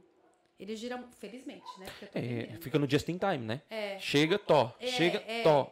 Então, Mas assim, às é- vezes- É, é, se é muito curto ou muito pequeno o estoque, você acaba perdendo esse estoque. Você não tem lá um estoque mesmo. Não. Você tem um, Eu não um material trabalhar para com- fazer giro com eu, ele, não, eu né? não quero trabalhar também com um grande estoque, porque estoque é dinheiro parado. É, dinheiro parado, E o sim. risco é muito alto. Mas quando eu falei que eu preciso investir no software, através dele eu consigo saber quais são as peças-chave. Sim. E nela eu posso investir em estoque, porque eu sei que é uma peça que vai ter saída. Sim. Tá Você vai saber quais as peças que mais vendem. E Você essa, dar essa eu giro. posso arriscar, porque eu sei que essa daqui tá vendendo. É onde vai estar o assim. giro. É. É, ali é o, o foco do- da compra. Depois os outros vai on demand, né? Exatamente. Então, assim, primeiro investir nesse software, depois investir no, no, no canal de vendas, que foi novamente falando do meu, do meu site. Porque, assim, hoje eu tenho o site lá aberto, algumas pessoas compram, só que as pessoas ainda, por costume, vão no Instagram. Então, assim, eu tenho venda no Instagram e no Facebook. Tem gente que me aborta no Messenger, no direct do Instagram, depois essas pessoas eu canalizo lá pro WhatsApp e tem pessoas no site. Então, eu tenho quatro canais de venda. Ixi, Quatro canais de vendas, é. E gerenciar tudo isso não deve ser fácil. Não. Não. Então, assim, depois eu tenho que colocar tudo aquilo no papel, né? E, e foi aquilo que eu falei aqui no meio da nossa conversa. Eu falo com a Maria e, e eu preciso saber o que a Maria Ah, precisa. pois. Né? Então, assim, eu, eu- então, assim, como que eu me organizo? Eu sou uma pessoa, modéstia à parte, organizada. Que bom, porque nessa Sim, loucura toda eu, é difícil eu ter uma coloco sanidade. assim, eu tenho dois dias da semana para fazer despacho, expedição de mercadoria, eu tenho o dia que eu vou na costureira, eu tenho o dia para levantar produto, eu tenho o dia para entregar tecido, Ah, você já predeterminou o dia já, ok. ok. tudo. Eu tenho uma agenda. Então, assim, eu tenho horário para falar com o meu cliente. Tipo, de manhã eu tenho que fazer tal coisa. Então, uma da tarde, que é a hora que eu tô sentando para almoçar, eu não almoço mais sossegada. A hora que eu sento para almoçar, eu vou olhar aqui no Instagram, que vocês podem ver como que tá aqui. Não, tá pipocando. Todo momento eu vejo Pipocando. pipocando. E aí é, eu tô comendo, mas tô trabalhando. Né? É a hora que eu começo a ver mensagem e canalizar pro- ou pelo WhatsApp ou falar pra ir pro meu site, né? Porque eu tenho que se relacionar. Você direciona. Eu direciono. É seu, ponto de, é seu ponto de referência. Olha, então Instagram você que tá seguindo a Tatusca, eu vou te mandar um recado. Não deixa ela almoçar mais. Hum. Continua mandando mensagem pra ela. Gente, menos 6 quilos.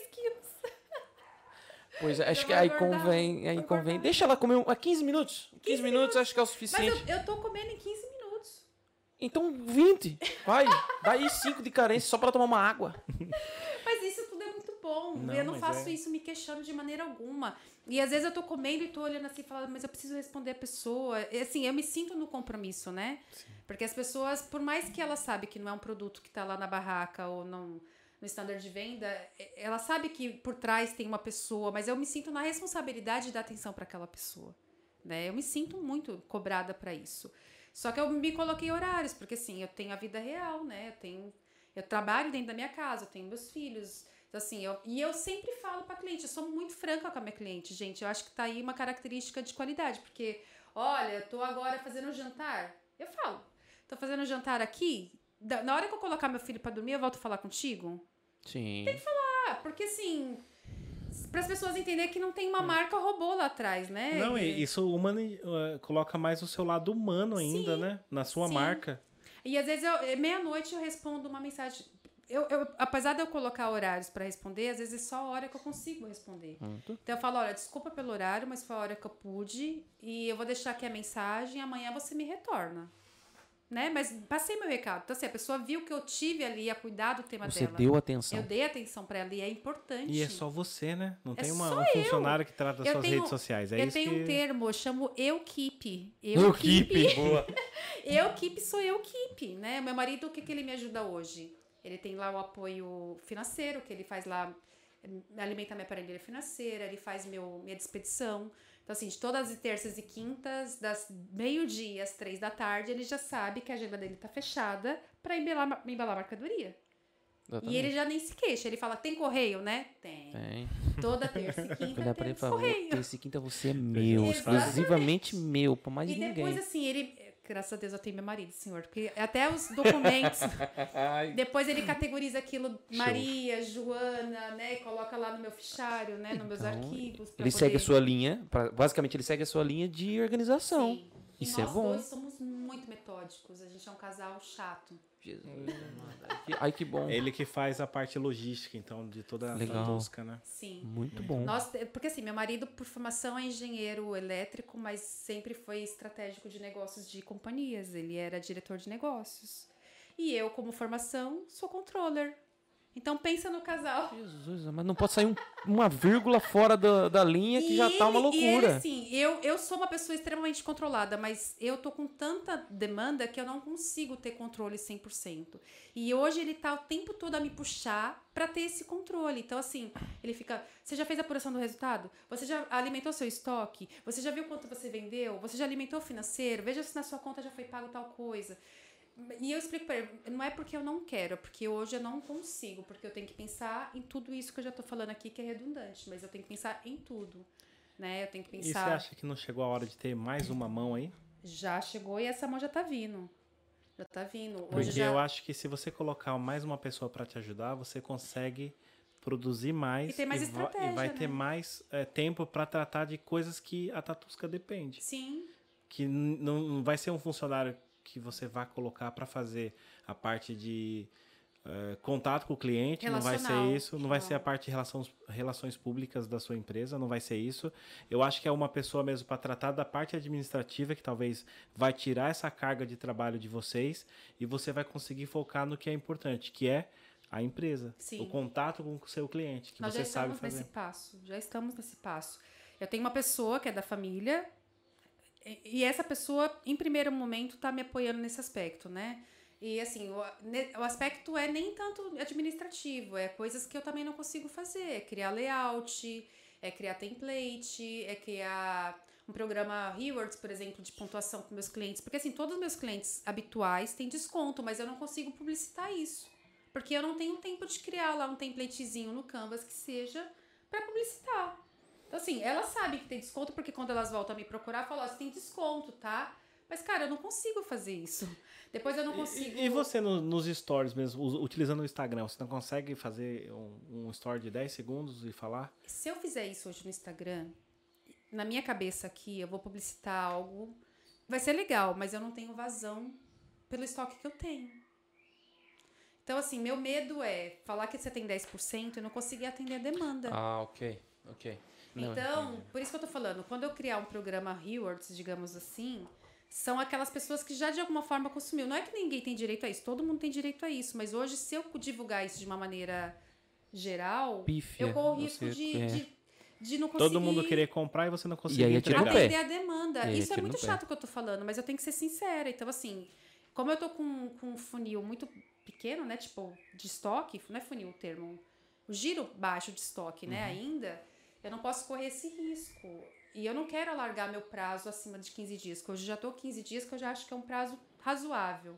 Eu não posso falar 30 dias para uma peça, porque a expectativa da minha cliente é muito É grande. alta. E já 15 dias já é um. Já, Já, é muito tempo. e assim, a Maria de vez em quando lá no décimo dia fala: "E aí, como que tá minha farda?", né? Apesar dela ficar tranquila, ela tá, ela gera uma expectativa Ela nela. quer, né? Ela, Ela quer, quer, aquele ela produto, ela quer ver aquele aquilo. produto pronto. Então assim, enquanto eu não tiver uma estrutura, sei lá, de quatro costureiras, é, tiver uma linha de produção que eu consigo garantir um estoque, saber quais são os produtos que eu posso ter o estoque, Exatamente. né? Eu não posso divulgar isso de uma maneira abrangente, porque eu corro risco de não poder atender. Então, assim, o que eu, que eu pretendo fazer é ter isso lá no meu site, para quem compra lá no site e minhas clientes, que aí eu teria ali um staff, né? Minhas clientes receberem essa comunicação. Então, assim, essa pessoa faria ali um, um flyer, um panfleto, ou alguma coisa para mandar para os meus clientes, né? Fazer um trabalho Fazer realmente uma- de meio marketing, É, né? Isso. Mas isso para quem já está na minha base de dados. Não para quem eu colocar aberto para poder me encher de pedidos e eu não conseguir atender e queimar a minha marca, né? Então, Sim. assim, eu sou muito racional e muito consciente no meu trabalho. Primeiro, é fazer um trabalho de qualidade. Segundo, atender a necessidade da minha cliente. Terceiro, atender minha demanda. Porque se eu não conseguir fazer os três, eu afundo.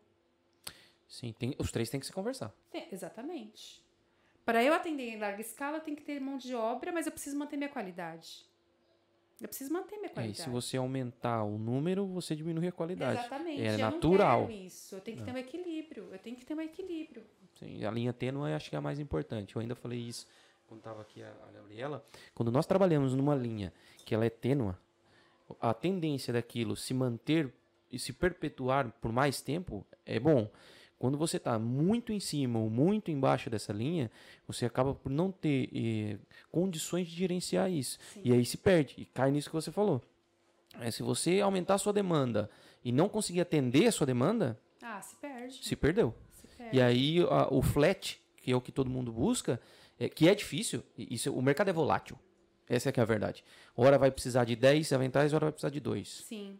Né? Existe. Não, e meu produto é um produto específico. Vai ser- Sim. pode ser uma hora que eu vou atender de uma maneira. Vai ficar estafado. Tipo, como sim, que eu posso sim, falar? sim, é isso mesmo. Se eu não tiver alguma coisa aqui para modernizar, um produto diferenciado para atender, ele pode cair em obsoleto. É um produto que já, não sei, eu tô aqui visando risco, né? Tipo, eu preciso trabalhar com uma linha de produção, mas também preciso trabalhar com produtos inovadores e sempre uma coleção nova, alguma coisa assim, Exatamente. para não ficar É, você tem que se reinventar diariamente, né? Sim. Porque eh, hoje em dia, quando a gente cria alguma coisa nova, eh, a tendência é, em seguida, aparecer duas, três iguais, com certeza. né? E você tem que ser sempre a diferença naquilo que você faz. Então, a- referência a, naquilo a que ideia faz, de né? você se, se reinventar e, se, e criar produtos novos e de maneiras diferentes totalmente de, é, de acordo com o que o mercado espera. Se você quer continuar nesse mercado. Sim. Se você, ah, só fiz a, a Tatusca agora para vender esses aventais e pronto, Não, acabou, amor acabou. de Deus. e eu espero que não, Não, né? não, não, não, não. Não, Então é não se reinventar. E eu acho que o- todo o amor que você tem e você transmite isso nas suas fotos, nas suas peças, é, tem que vir para produtos novos mesmo. Sim. É, é um termo, é um jargão muito utilizado até, é uma coisa que todo mundo usa, eu não gosto de usar muito, mas ca- calha bem que é pensar fora da caixa a Sim. todo momento, né? Sim. Não é tentar entrar numa zona de conforto porque eu tô emagreci 6 quilos, tô trabalhando que nem uma louca desde janeiro, eu acho que isso vai ser para sempre. Não. Não. Não. A gente tem que realmente pensar em. eh, Você tem que pensar, e todos que estiverem trabalhando uh, dessa forma, com produtos novos, inventando produtos novos, é o que, que eu vou fazer de diferente amanhã? O- onde eu posso inovar? O que, que eu posso criar? Não, e assim, é, é, tem cinco meses, isso é uma coisa muito precoce, né? Mas assim, em cinco meses eu já consigo ter um direcionamento da minha marca, eu já consigo enxergar um potencial da marca, o direcionamento. E assim, eu não tô sentada em cima de um problema, eu tô tentando buscar soluções. Que é o que é importante para poder constituir uma marca. Então, assim, eu, eu eu sempre uso esse termo lá em casa. Eu falo assim pro meu marido, eu estou construindo uma marca. Então, assim, é o momento de perder 6 quilos, é o momento de errar, é o momento de falhar com alguma costureira, tipo, ter um erro com costureira. Porque, Dormir assim, eu tô- quatro horas por noite. Dormir quatro horas por noite, Exatamente. para que a gente possa criar e consolidar uma marca. Porque depois disso tudo, foi o que você usou como exemplo, a Tatusca é uma referência. Sim. É a sua identidade. Exatamente. As pessoas vão te buscar identidade, por as pessoas aquilo vão que você buscar é. porque já sabem quem, Exatamente. quem é a Tatusca. Então, assim, eu tô numa fase de muito trabalho e eu nunca vou sentar em cima dele. Eu preciso realmente trabalhar para que isso seja uma referência. E não é um mar de rosas. Com todo, com todo o volume de trabalho que eu tenho, eu tenho os gaps de erro também. Natural. é, Então, assim, por isso que eu preciso também investir em pessoas agora para trabalhar no meu staff, porque eu já costumo. Não costumo, não. Não é costume, porque graças a Deus é um índice pequeno. Mas, assim, às vezes esqueci de mandar no pedido faixinha X do cabelo. É, pediu rosa, eu coloquei laranja. Tem que falar. Acontece, porque só é eu que tô trabalhando com isso e tô sujeito a um erro, né? Só, não, é- só não erra quem não faz. E felizmente, felizmente, minhas clientes percebem qual é o, o, o direcionamento do meu trabalho, sabe que eu sou eu equipe, e sabe que né, o negócio tem um volume. E felizmente, graças a Deus, os poucos erros que eu tive, né, as falhas que eu tive, foram bem aceitas. As pessoas, não, não tem problema, tranquilo, a gente. Então, assim, acontece. Sim. Acontece porque eu tô trabalhando sozinha. E para o negócio evoluir, a gente vai ter que ter um showroom, vai ter que ter uma staff, vai ter que ter A melhora no site, que é o que você está buscando, site. né? Então, a- isso já está acontecendo nesse momento. Eu ontem tô super feliz que eu consegui colocar a lojinha no meu Instagram, gente. Ah, eu não tinha. Show. Então, assim, eu tô mega feliz. Tô até. Falei assim, nossa, agora eu consigo que as pessoas vejam aqui foto. Porque, assim, um outro costume de quem consome Instagram, mesmo eu tendo lá o site, ninguém entra lá no site para ver preço. Não vai. Então, assim, eu recebia muita mensagem perguntando preço. E isso toma tempo. Isso toma tempo. As Sim, porque pessoas. de, um- porque de uma referência ela vai buscar duas, três, quatro, cinco, dez referências e pronto, e Isso. você tá ali, tec, tec, tec, tec, tec. Imagina, e assim, para saber valor, eu falo assim, tem lá meu site, a minha vitrine tá lá. Mas o Instagram ajuda muito nisso, né? Porque Agora você consegue mais com colocar a lojinha, que ele lojinha. tem lá. Né? É mais um canal que minimiza o meu trabalho. Mas depois a pessoa lá no Instagram entra no meu site. E aí vê que eu não tenho só aquilo no Instagram. Né? A pessoa vai lá pro site e vê que tem muito mais. Aí abre o leque, né? Aí as possibilidades dela. Justamente. Ah, uau! Exatamente. Ah, afinal não é só aquilo. Olha, tem isso, tem aquilo. Tem isso Ah, e aquilo Vou outro. comprar o, o avental de churrasco pro Zé. Ei, Não é? É isso mesmo. Ah, eu, eu- assim, é- existem muitas possibilidades. E esse mercado aqui em Portugal não é muito explorado ainda. Eu acho que eu comecei com algo que não é explorado aqui. Acho não, eu tenho certeza, porque as costureiras que eu me relaciono aqui já me deixaram claro isso. É um produto muito diferenciado. Para nós lá no Brasil, isso é tem de monte. Agora aqui não, né? É, uma diferença que a gente vê aqui em Portugal é que aqui ainda é deficiente de muitas coisas, né? Aqui falta muita coisa, produtos, matéria-prima para muita coisa também a gente não Sim, encontra a gente não aqui. acha que eu infelizmente É. estou trazendo muita coisa da China. Não porque eu queira. É, É porque não queria tem mesmo. incentivar lá a mão de obra explora, explorada da China, mas assim, não temos aqui. Não. No Brasil, por exemplo, a gente que é de São Paulo, a gente tem tudo. Tudo, lá. tá tudo na nossa mão. Tem um mundo, você tem zonas só, Só de pra aquilo. sofá. Exatamente. Nós temos zona só de botão em São Paulo. Sim. Então, assim, as pessoas não têm noção do que é isso. A gente tem um é. mundo lá, né, na é. nossa mão. E aqui não. Eu, no começo, eu não conseguia saber onde comprar botão, não sabia onde comprar é, o Vivo. O Vivo é um acabamento para camisa. Não, não, não, tem, porque a gente não tem polos industriais aqui, nós não temos zonas de referências aqui, não existe. Então, assim, infelizmente, hoje, muito do que eu compro, apesar de ter ser da China, eu ainda procuro com qualidade, mas é porque tem que ser de lá, porque aqui não tem. Ou, ou pode até ter o polo aqui, mas, mas tá. Mas, exatamente. Ronaldo, a gente nem consegue saber onde tá. É, assim, você busca caminho de pedras para saber onde tem. Exatamente, está restrito. Porque as pessoas aqui não têm nem costume de publicar as coisas no Google. Você vai no Google, busca botão de metal tal. Cara, você acha esquece. dois resultados de Portugal e 30 do Brasil. É. é uma coisa que, que o Rodrigo falou aqui, ele falou, ah, pode ser que tenha até o polo aqui.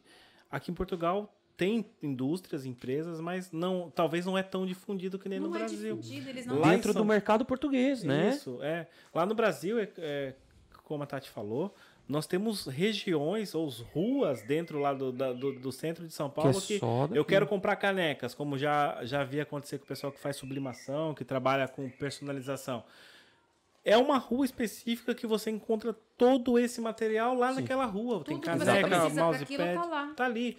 Botões, você vai lá no, na 25, tem uma, um lugar certo lá, uma loja do Armarinhos Fernandes. 50 mil botões. Tem lá todo tipo de botão, botão que e, você e nem imagina que de, exista. Né, preço, preço acessível. É. São coisas que que você consegue comprar. É coisa 30, no valor 40. do atacado mesmo, que é para você comprar baratinho para revender, o pessoal já faz isso. Ou seja, você é empreendedor no Brasil, tem uma loja, um comércio pequeno ou grande, whatever, você consegue ir num lugar e se abastecer ou abastecer sua loja indo apenas ali naquele lugar. Ah, Aqui em Portugal você tem que rodar, rodar, rodar para encontrar leite o produto. de pedra, total. Tira, porque assim, as pessoas aqui têm por hábito ir muito na zona comercial, né, que é no shopping. Então assim, não existem polos têxteis. Não, não, eles vão e, lá e se tem não é aberto ao público. Não, é, é o tal restrito. É Porque o que eu noto aqui é assim, aqui exportam e muito. Eles exportam demais. Portugal tem produtos aqui de qualidade estupenda, mas é exportado. E talvez por não, não ser difundido, aqui. exatamente, por não ser difundido cá, o, nós temos que buscar fora. É.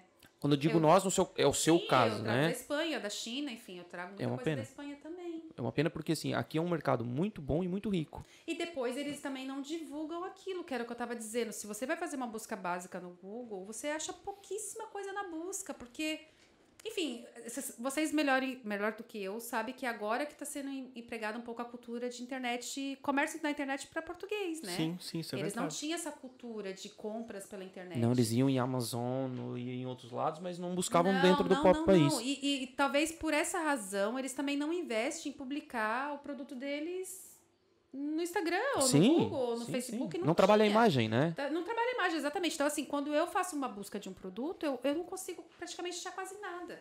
Agora mesmo eu investi no papel sulfito, que é que dá esse nome, que é uma folha que eu envolvo a camisa, né? Uhum. E eu fiz personalizado. Ah, tipo coloquei o logo da Tatusca.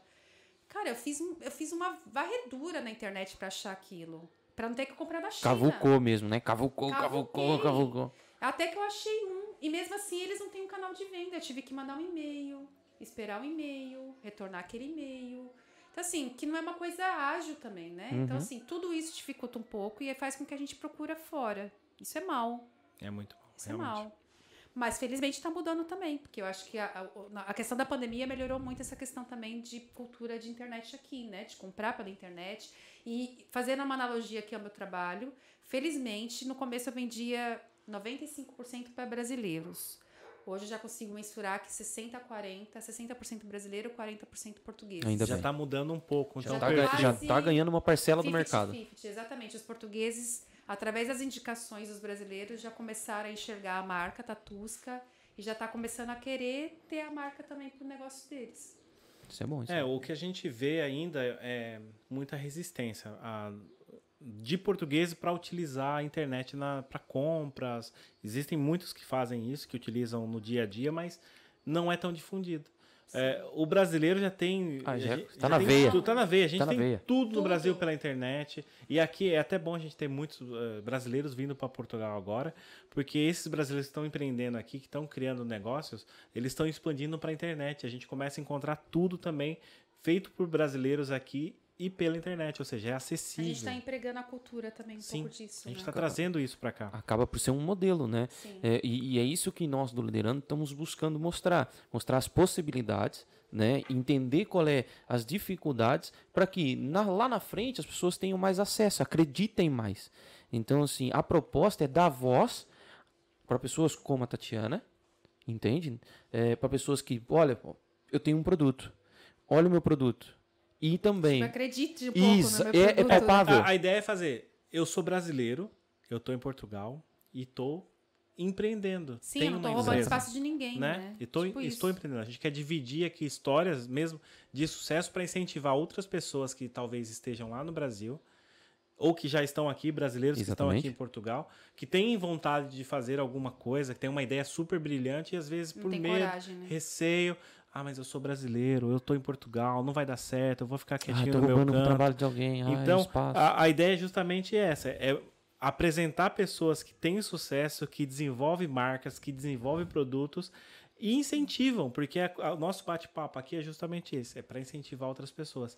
Que a, a Tati, da Tatusca, sirva de inspiração. Se tem uma coisa que ainda é boa aqui em Portugal, é o boca a boca. É, isso funciona Olha. muito, boca a Isso boca. funciona muito aqui, coisa que a gente já não tem muito lá, né? Porque o Brasil é, um- enfim, É um mundo, complicado. né? É um mundo. A gente é muito grande, mas aqui funciona o boca a boca. E eu acho que essa questão do boca a boca aqui é que te dá credibilidade. E, e aí os portugueses, eles aceitam Eles aderem. é, e aderem, porque eles têm... O boca a boca dá credibilidade, né? Sim. Então, assim, por isso que hoje eu enxergo que tem 40, 60 lá, por enquanto, porque eu acho que isso ainda vai virar, Eu acredito que sim. Né? Eu acho que vai virar. Sim, o, o público português ele é muito fiel. Sim, é Ele, quando tô- compra com você, ele não larga a sua mão. Ele só larga a sua mão se você falhar com ele. Aqui eles têm o costume de dizer assim: nós demoramos imenso para construir alguma coisa, mas quando for para derrubar, nós vamos já corta logo, acabou, sim, tira sim, logo sim. na raiz para o problema não andar para frente. Então assim, a partir do momento que você ganhar essa fatia do mercado com os portugueses, nunca mais. Eu Se manter a qualidade do produto que você tem hoje, o carinho, o amor, a atenção, o planejamento e a visão do futuro, você tem aí um mar inteiro e o Atlântico inteiro ainda para o outro lado para explorar. explorar. É isso. Exatamente. Não, e eu acho que é, a Tatusca seria a porta de entrada aqui para a Europa e Portugal. O seu, você É. pode expandir ainda muito mais. Tem muita terra para você conquistar daqui Então, para olha o cima. tanto que tem para lá Assim, pro leste. a, a venda, a venda a gente já tá realizando, né? A Tatusca já tá toda a Europa.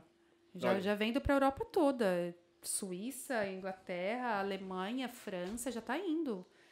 Só que assim, eu, já, eu, eu, eu explicando aqui do estoque, né? A gente divulga Não isso de uma pra- maneira muito reduzida, porque eu não consigo dar vazão ainda pra tudo isso.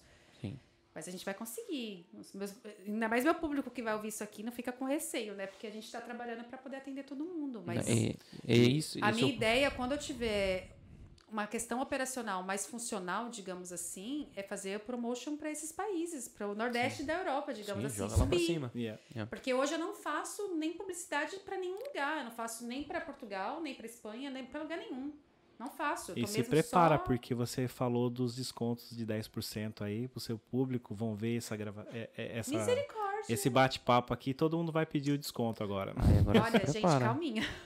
Não, mas é importante você mostrar isso, mostrar que você tem a intenção Tenho. de entregar uma coisa que é inovadora, certo? E ao mesmo tempo que atenda a necessidade da pessoa, porque assim, eu tenho X euros. Eu não vou comprar a linha gourmet ou a linha premium, Sim. mas eu tenho a opção de ter a qualidade da Tatusca na Basic. Sim. Então eu vou buscar ali, entendeu? Porque eu quero, porque eu quero a sua marca. Mas olha, só complementando os 10%, eu acho que eu também gero aqui até uma felicidade, porque como as pessoas não estão criando essa expectativa, quando ela vai comprar de novo comigo, fala, olha, mas agora eu vou te dar um desconto. E ela fica mega feliz. É tipo assim, Mas eu claro. percebo ali, ela fala assim, sério que legal, porque isso aqui também não é habitual. Não. Quando você vai no comércio português, primeiro que você não consegue pedir desconto, não existe. Não existe.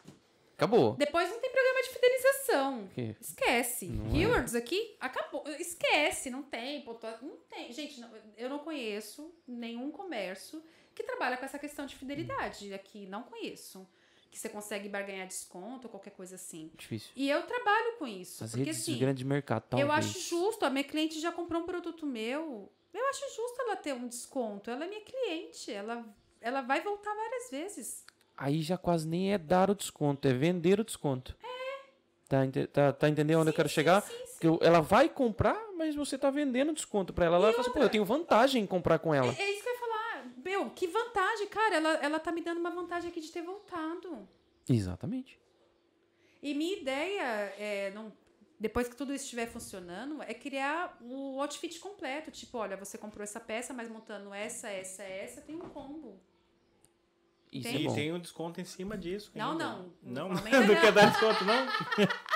Não, eu tô brincando, eu não, Não sei. vamos colocar ela em mas lençóis, se senão... você- Pelo Não, amor você- de Deus, não, não. claro. Tô Tô brincando, tô brincando. Mas não, é isso. Mas, Mas, imagina você ter um ve- desconto ven- embutido. além de vender- só vender o avental, você vender o fardamento Inteiro. É completo. isso que eu tô dizendo. Quando Tá, ela tem um outfit completo, o fardamento completo, ela tem um, um desconto embutido naquilo. Pronto, porque ela não tá é comprando É peças isso. avulsas, né? É isso. Então, assim, ela não vai pagar 30, 20, mais 55. Ela vai pagar 60 Cem. em tudo. Ou 100 em tudo, um exemplo, né? Vamos É, pensar que você tem lá aqui. 150 num produto separado. Ela vai comprar 100, ela compra o fardamento todo. Exatamente. Pronto, ela resolveu tá o problema dela. aqui. E ela já falou, opa. E depois, quando ela voltar, ela tem 10% no produto avulso. Nossa. Não é maravilhoso? Eu já É comprava, eu já comprava já. Já, já tá vendido. Já tá vendido. Quer Eu comprei, eu comprei. Compra o avental, a segunda peça 10%. Aí, Aí, é pronto. dois, a gente vai já- precisar de dois. Lá na veia. Já Pau. sabe. Monta uma empresa de churrasco e a gente faz pra equipe inteira. Olha aí. Olha, Churrascaria. possibilidades, né? É. Eu sempre vejo oportunidades. New né? things, new possibilities. Existem né? muitas Novas ideias, novas possibilidades. possibilidades. Minha cabeça ela trabalha o tempo todo. Tempo Isso todo. é Eu costumo brincar que eu queria ter a velocidade da minha mão do meu raciocínio. Porque realmente eu tô aqui com muitas ideias. E graças a Deus estou achando pessoas que estão apoiando as minhas ideias, que foram aquelas pessoas que eu te falei que eu tirei de uma área de serviço e está voltando a realizar o trabalho que elas gostam de Muito fazer, legal que isso, costuras. sim. Isso é muito legal mesmo. E são pessoas que estão vestindo a minha camisa. Porque, assim, eu, eu nesses quatro, cinco meses aí que eu tenho trabalhado, eu já achei várias costureiras, mas qual que é o meu problema? São costureiras que trabalham para outras coisas, para outras marcas, que fazem arranjos. Então, assim, eu não consigo ter uma exclusividade, entre aspas. Então, isso eu não consigo ter um prazo bom, não vem com a mesma É, qualidade. eu impacta diretamente no impacta serviço total, né? Qualidade total. E do quando eu tenho costureiras que tá vestindo a camisa da Tatusca, ela consegue entender como a Tati gosta de trabalhar, como que é o produto da Tati, como que é a costura da Tati, qual que é o prazo que a Tati precisa, né? Tudo isso é muito importante para a construção da marca. É, Quando você coloca ideias, eu tô, eu tô entender aqui de uma maneira assim. é, não são ideias só pensadas, você também está traduzindo isso para o papel. Você está tirando daqui, colocando ali e depois direcionando, é isso? Não, ok, porque assim, porque muitas ideias não canalizadas são só Não, tá tudo ideias. no papel. Isso é ótimo. Tá tudo no papel, só preciso de mais uns quatro braços. Isso não é assim, viável para Não nesse ainda, momento não ainda. dá. Sim. Mas você vai chegar lá. Pelo que eu agora Amém. já já já processei aqui tudo que você está colocando, porque assim, quando a gente tem um planejamento curto prazo, médio prazo e longo prazo, nós temos que entender como viabilizar isso tudo, Sim. não é? E é isso que você já tem, as ideias. Por isso Sim. que eu perguntei, como é que, mas as ideias, não, já estão ali. Então, o que que você faz hoje? Com que, com- como é que você quer estar daqui a 5 anos e a daqui a 10 anos? Eu estou falando em, em anos, Sim, sim, mas é, é gente só aqui Exatamente, só para contextualizar. Mas isso implica, pode ser em meses, em dias. Pois, e as Não é? coisas estão acontecendo pra mim de uma maneira muito veloz, né? Eu, eu, eu, em nenhum momento eu planejei ter a tatusca. Já começa daí, e- sim, né? E as coisas estão acontecendo. Então, assim, já que aconteceu, vamos fazer o negócio acontecer de uma maneira certa, né? Então, assim, os meus primeiros três meses foi um tsunami, tsunami. É, não sei como que eu consegui entregar as coisas, enfim, fiz isso acontecer. E agora os últimos um mês e meio, dois, que minha marca tem cinco meses, né? Vocês lembram disso? Sim. Então, os últimos um mês e meio, não dá para dois, acreditar que tem só cinco meses. Com tudo isso de contexto, não dá. Pois é. Então, assim, esses últimos mês e meio, dois, que eu consegui encontrar aí pessoas para me dar essa folga, que eu tô começando a conseguir colocar no papel as minhas estratégias e ideias, né? Pois. Para começar a trabalhar. E agora, minha ideia é ter pelo menos mais duas costureiras ou três. Porque, assim, cada uma tem isso também. Eu coloco uma para fazer camisa, outra para fazer avental, eu não misturo. E ainda tem a minha principal funcionária, que é minha sogra, que faz todos os adereços para minha cabeça. É minha sogra. Ah, é. Que não me cobra, não me cobra. Ela só cobra chocolate, é maravilhosa. Ah, então, olha, compra uma caixa, sogrinha, caixa aí. Não, graças a Deus tem ela. E eu falo que ela é funcionária do mês, porque ela, além de não me cobrar pelo serviço, é a que mais me entrega, cara. Porque ela realmente vestiu minha camisa, né? Ela é minha sogra, ela sabe O quanto eu tô me entregando pro produto. E ela sabe da importância do e a projeto. importância né? do projeto. E, e nós somos espelhos dos nossos sonhos. Ninguém. Eu tenho uma frase que eu carrego comigo que é assim: você é o único representante do seu sonho na face da Terra. Sim. Se isso não fizer você correr, Ninguém Atrás- vai fazer. ninguém vai fazer. Exatamente. Então, é, trabalhar isso e ser o espelho do seu sonho, quando as pessoas olham para você e enxergam o seu sonho e o teu empenho para aquilo acontecer, as pessoas cativam. Sim. E esse é o maior poder que qualquer negociador, qualquer pessoa pode ter na face da Terra, cativar as pessoas. Será que eu tô conseguindo? Olha, com esse carisma? Sim. Sim, que até eu já vou lá. Olha, prepara lá uma máquina que eu não sei costurar, mas eu bato uns pontos lá. marido já falou assim, me ensina a costurar que eu ajudo você. Tá vendo? tá bom, É tá isso. bom. É isso. Fazer as pessoas Acreditarem, acreditarem no, no seu sonho e no seu negócio é o melhor caminho para que ele seja realizado. É isso. Não- eu não vejo assim outra forma melhor de traduzir isso. Quando nós vestimos a camisa do liderando, quando nós acreditamos nesse projeto, nós traduzimos os nossos sonhos, os nossos objetivos para pessoas isso tudo. enxergam isso né? Tem As pessoas enxergam. fazemos por isso É. mesmo assim buscamos fazer com que a pessoa sente desse lado e entregue que é o que você está fazendo hoje e isso é acreditar no nosso sonho também e ver o seu sonho e dar voz para ele e mostrar para todo mundo isso não tem preço Ei! isso não tem preço Vamos todo mundo dominar Portugal, tô brincando. quem sabe Então, com essa frase inspiradora e motivacional que o Rodrigo Foi, falou foi uma agora, frase maravilhosa. foi mesmo? Eu quero, em nome do Liderando, agradecer a sua visita. Obrigada pelo canal. Muito obrigado por ter vindo aqui nos visitar e ter esse bate-papo muito bom e inspirador, tá? E esperamos manter essa amizade é, por muito tempo. Vamos Tá. fazer churrasco. Lógico Tá convidadíssimo. tatus. ai não Você falou era brincadeira? Não, não, Não. era. Não, não era. Não, não era. o Ronaldo Ah, era churrasco A gente vamos tá ter tudo aqui aqui na já. Margem Sul, tá vendo? Então, é a gente faz um pertinho. churrasquinho aqui de final de gente vai semana. fazer um Muita história combinado. de São Paulo pra contar. ui Nossa, vou Meu tra- marido é português, mas ele tá mais brasileiro que nós, tá? ah, é É, ele adora. e ele faz o churrasco melhor do que um gaúcho. aí É, agora já Tá tem uma pessoa churrasqueira já. Sério, Opa, assim, a gente faz nado. uma reunião aí, cria os uniformes e vamos lá em casa. pode ser Ou aqui, que o espaço aqui É também é aqui. muito bom. Sim, a gente tem um espacinho que a gente ainda vai fazer uma área gourmet aqui do lado e Ah, demorou. ah então Demorou. isso é com o tempo tempo É. nós vamos idealizar tudo isso e Gente, o que, o que a gente tem aqui já é o suficiente, que é intenções, né? sim. Depois daqui tudo acontece. É isso. Morre. Obrigada. nós é que agradecemos sim sim vamos Tati, trabalhar para isso Muito obrigado pela visita. Obrigada. E é isso. Até uma próxima. Com certeza, você vai voltar aqui daqui um ano ou dois para Com contar. outra história. Sim, Com com muito mais história. bagagem. Porque quando, conforme nós vamos vivendo, nós vamos aprendendo. Ah, Porque já aprendi muito nesses cinco meses. em cinco, imagina daqui uns anos. É, então. Vai ser muito gostoso conversar com você de novo, numa outra oportunidade, e entender o quanto você evoluiu, e nós também evoluímos, para que os nossos sonhos se tornem cada vez mais concretos. Porque sonho é sonho. Quando nós transformamos em meta e buscamos isso como objetivo, ele realiza, ele concretiza. E aí é só aproveitar e desfrutar. E é curioso porque a gente vai evoluindo daqui um ano, dois, sei lá, a gente vai mudando até a maneira de articular e de falar e de, né? A Sim, é vai- verdade. Isso é verdade. Postura. A A gente vai encorpando, né, o negócio. e- Exatamente. Então daqui um ano, tá? Vocês podem me convidar. Tá pronto. Tá Tá, marcado. convite, Vamos já, lá. tá? já vou colocar na agenda já, bom. 2022. Você vai voltar Obrigada, gente. Pra gente completar o ano, você vem aqui repassar tudo o que a gente viveu. Espero que que, a gente seja fez, num cenário ainda maior. Melhor. Aqui ou talvez em outro, outro estúdio que a gente tá já planejando, outro estúdio E eu maior. no showroom, não é? Isso. Não, justamente. É isso. Vamos visitar, cada um visita o espaço do outro e vamos ver a nossa evolução. Nem mais nada. Obrigada. É isso. Pessoal, então é isso. Mais uma vez, muito obrigado e até a próxima.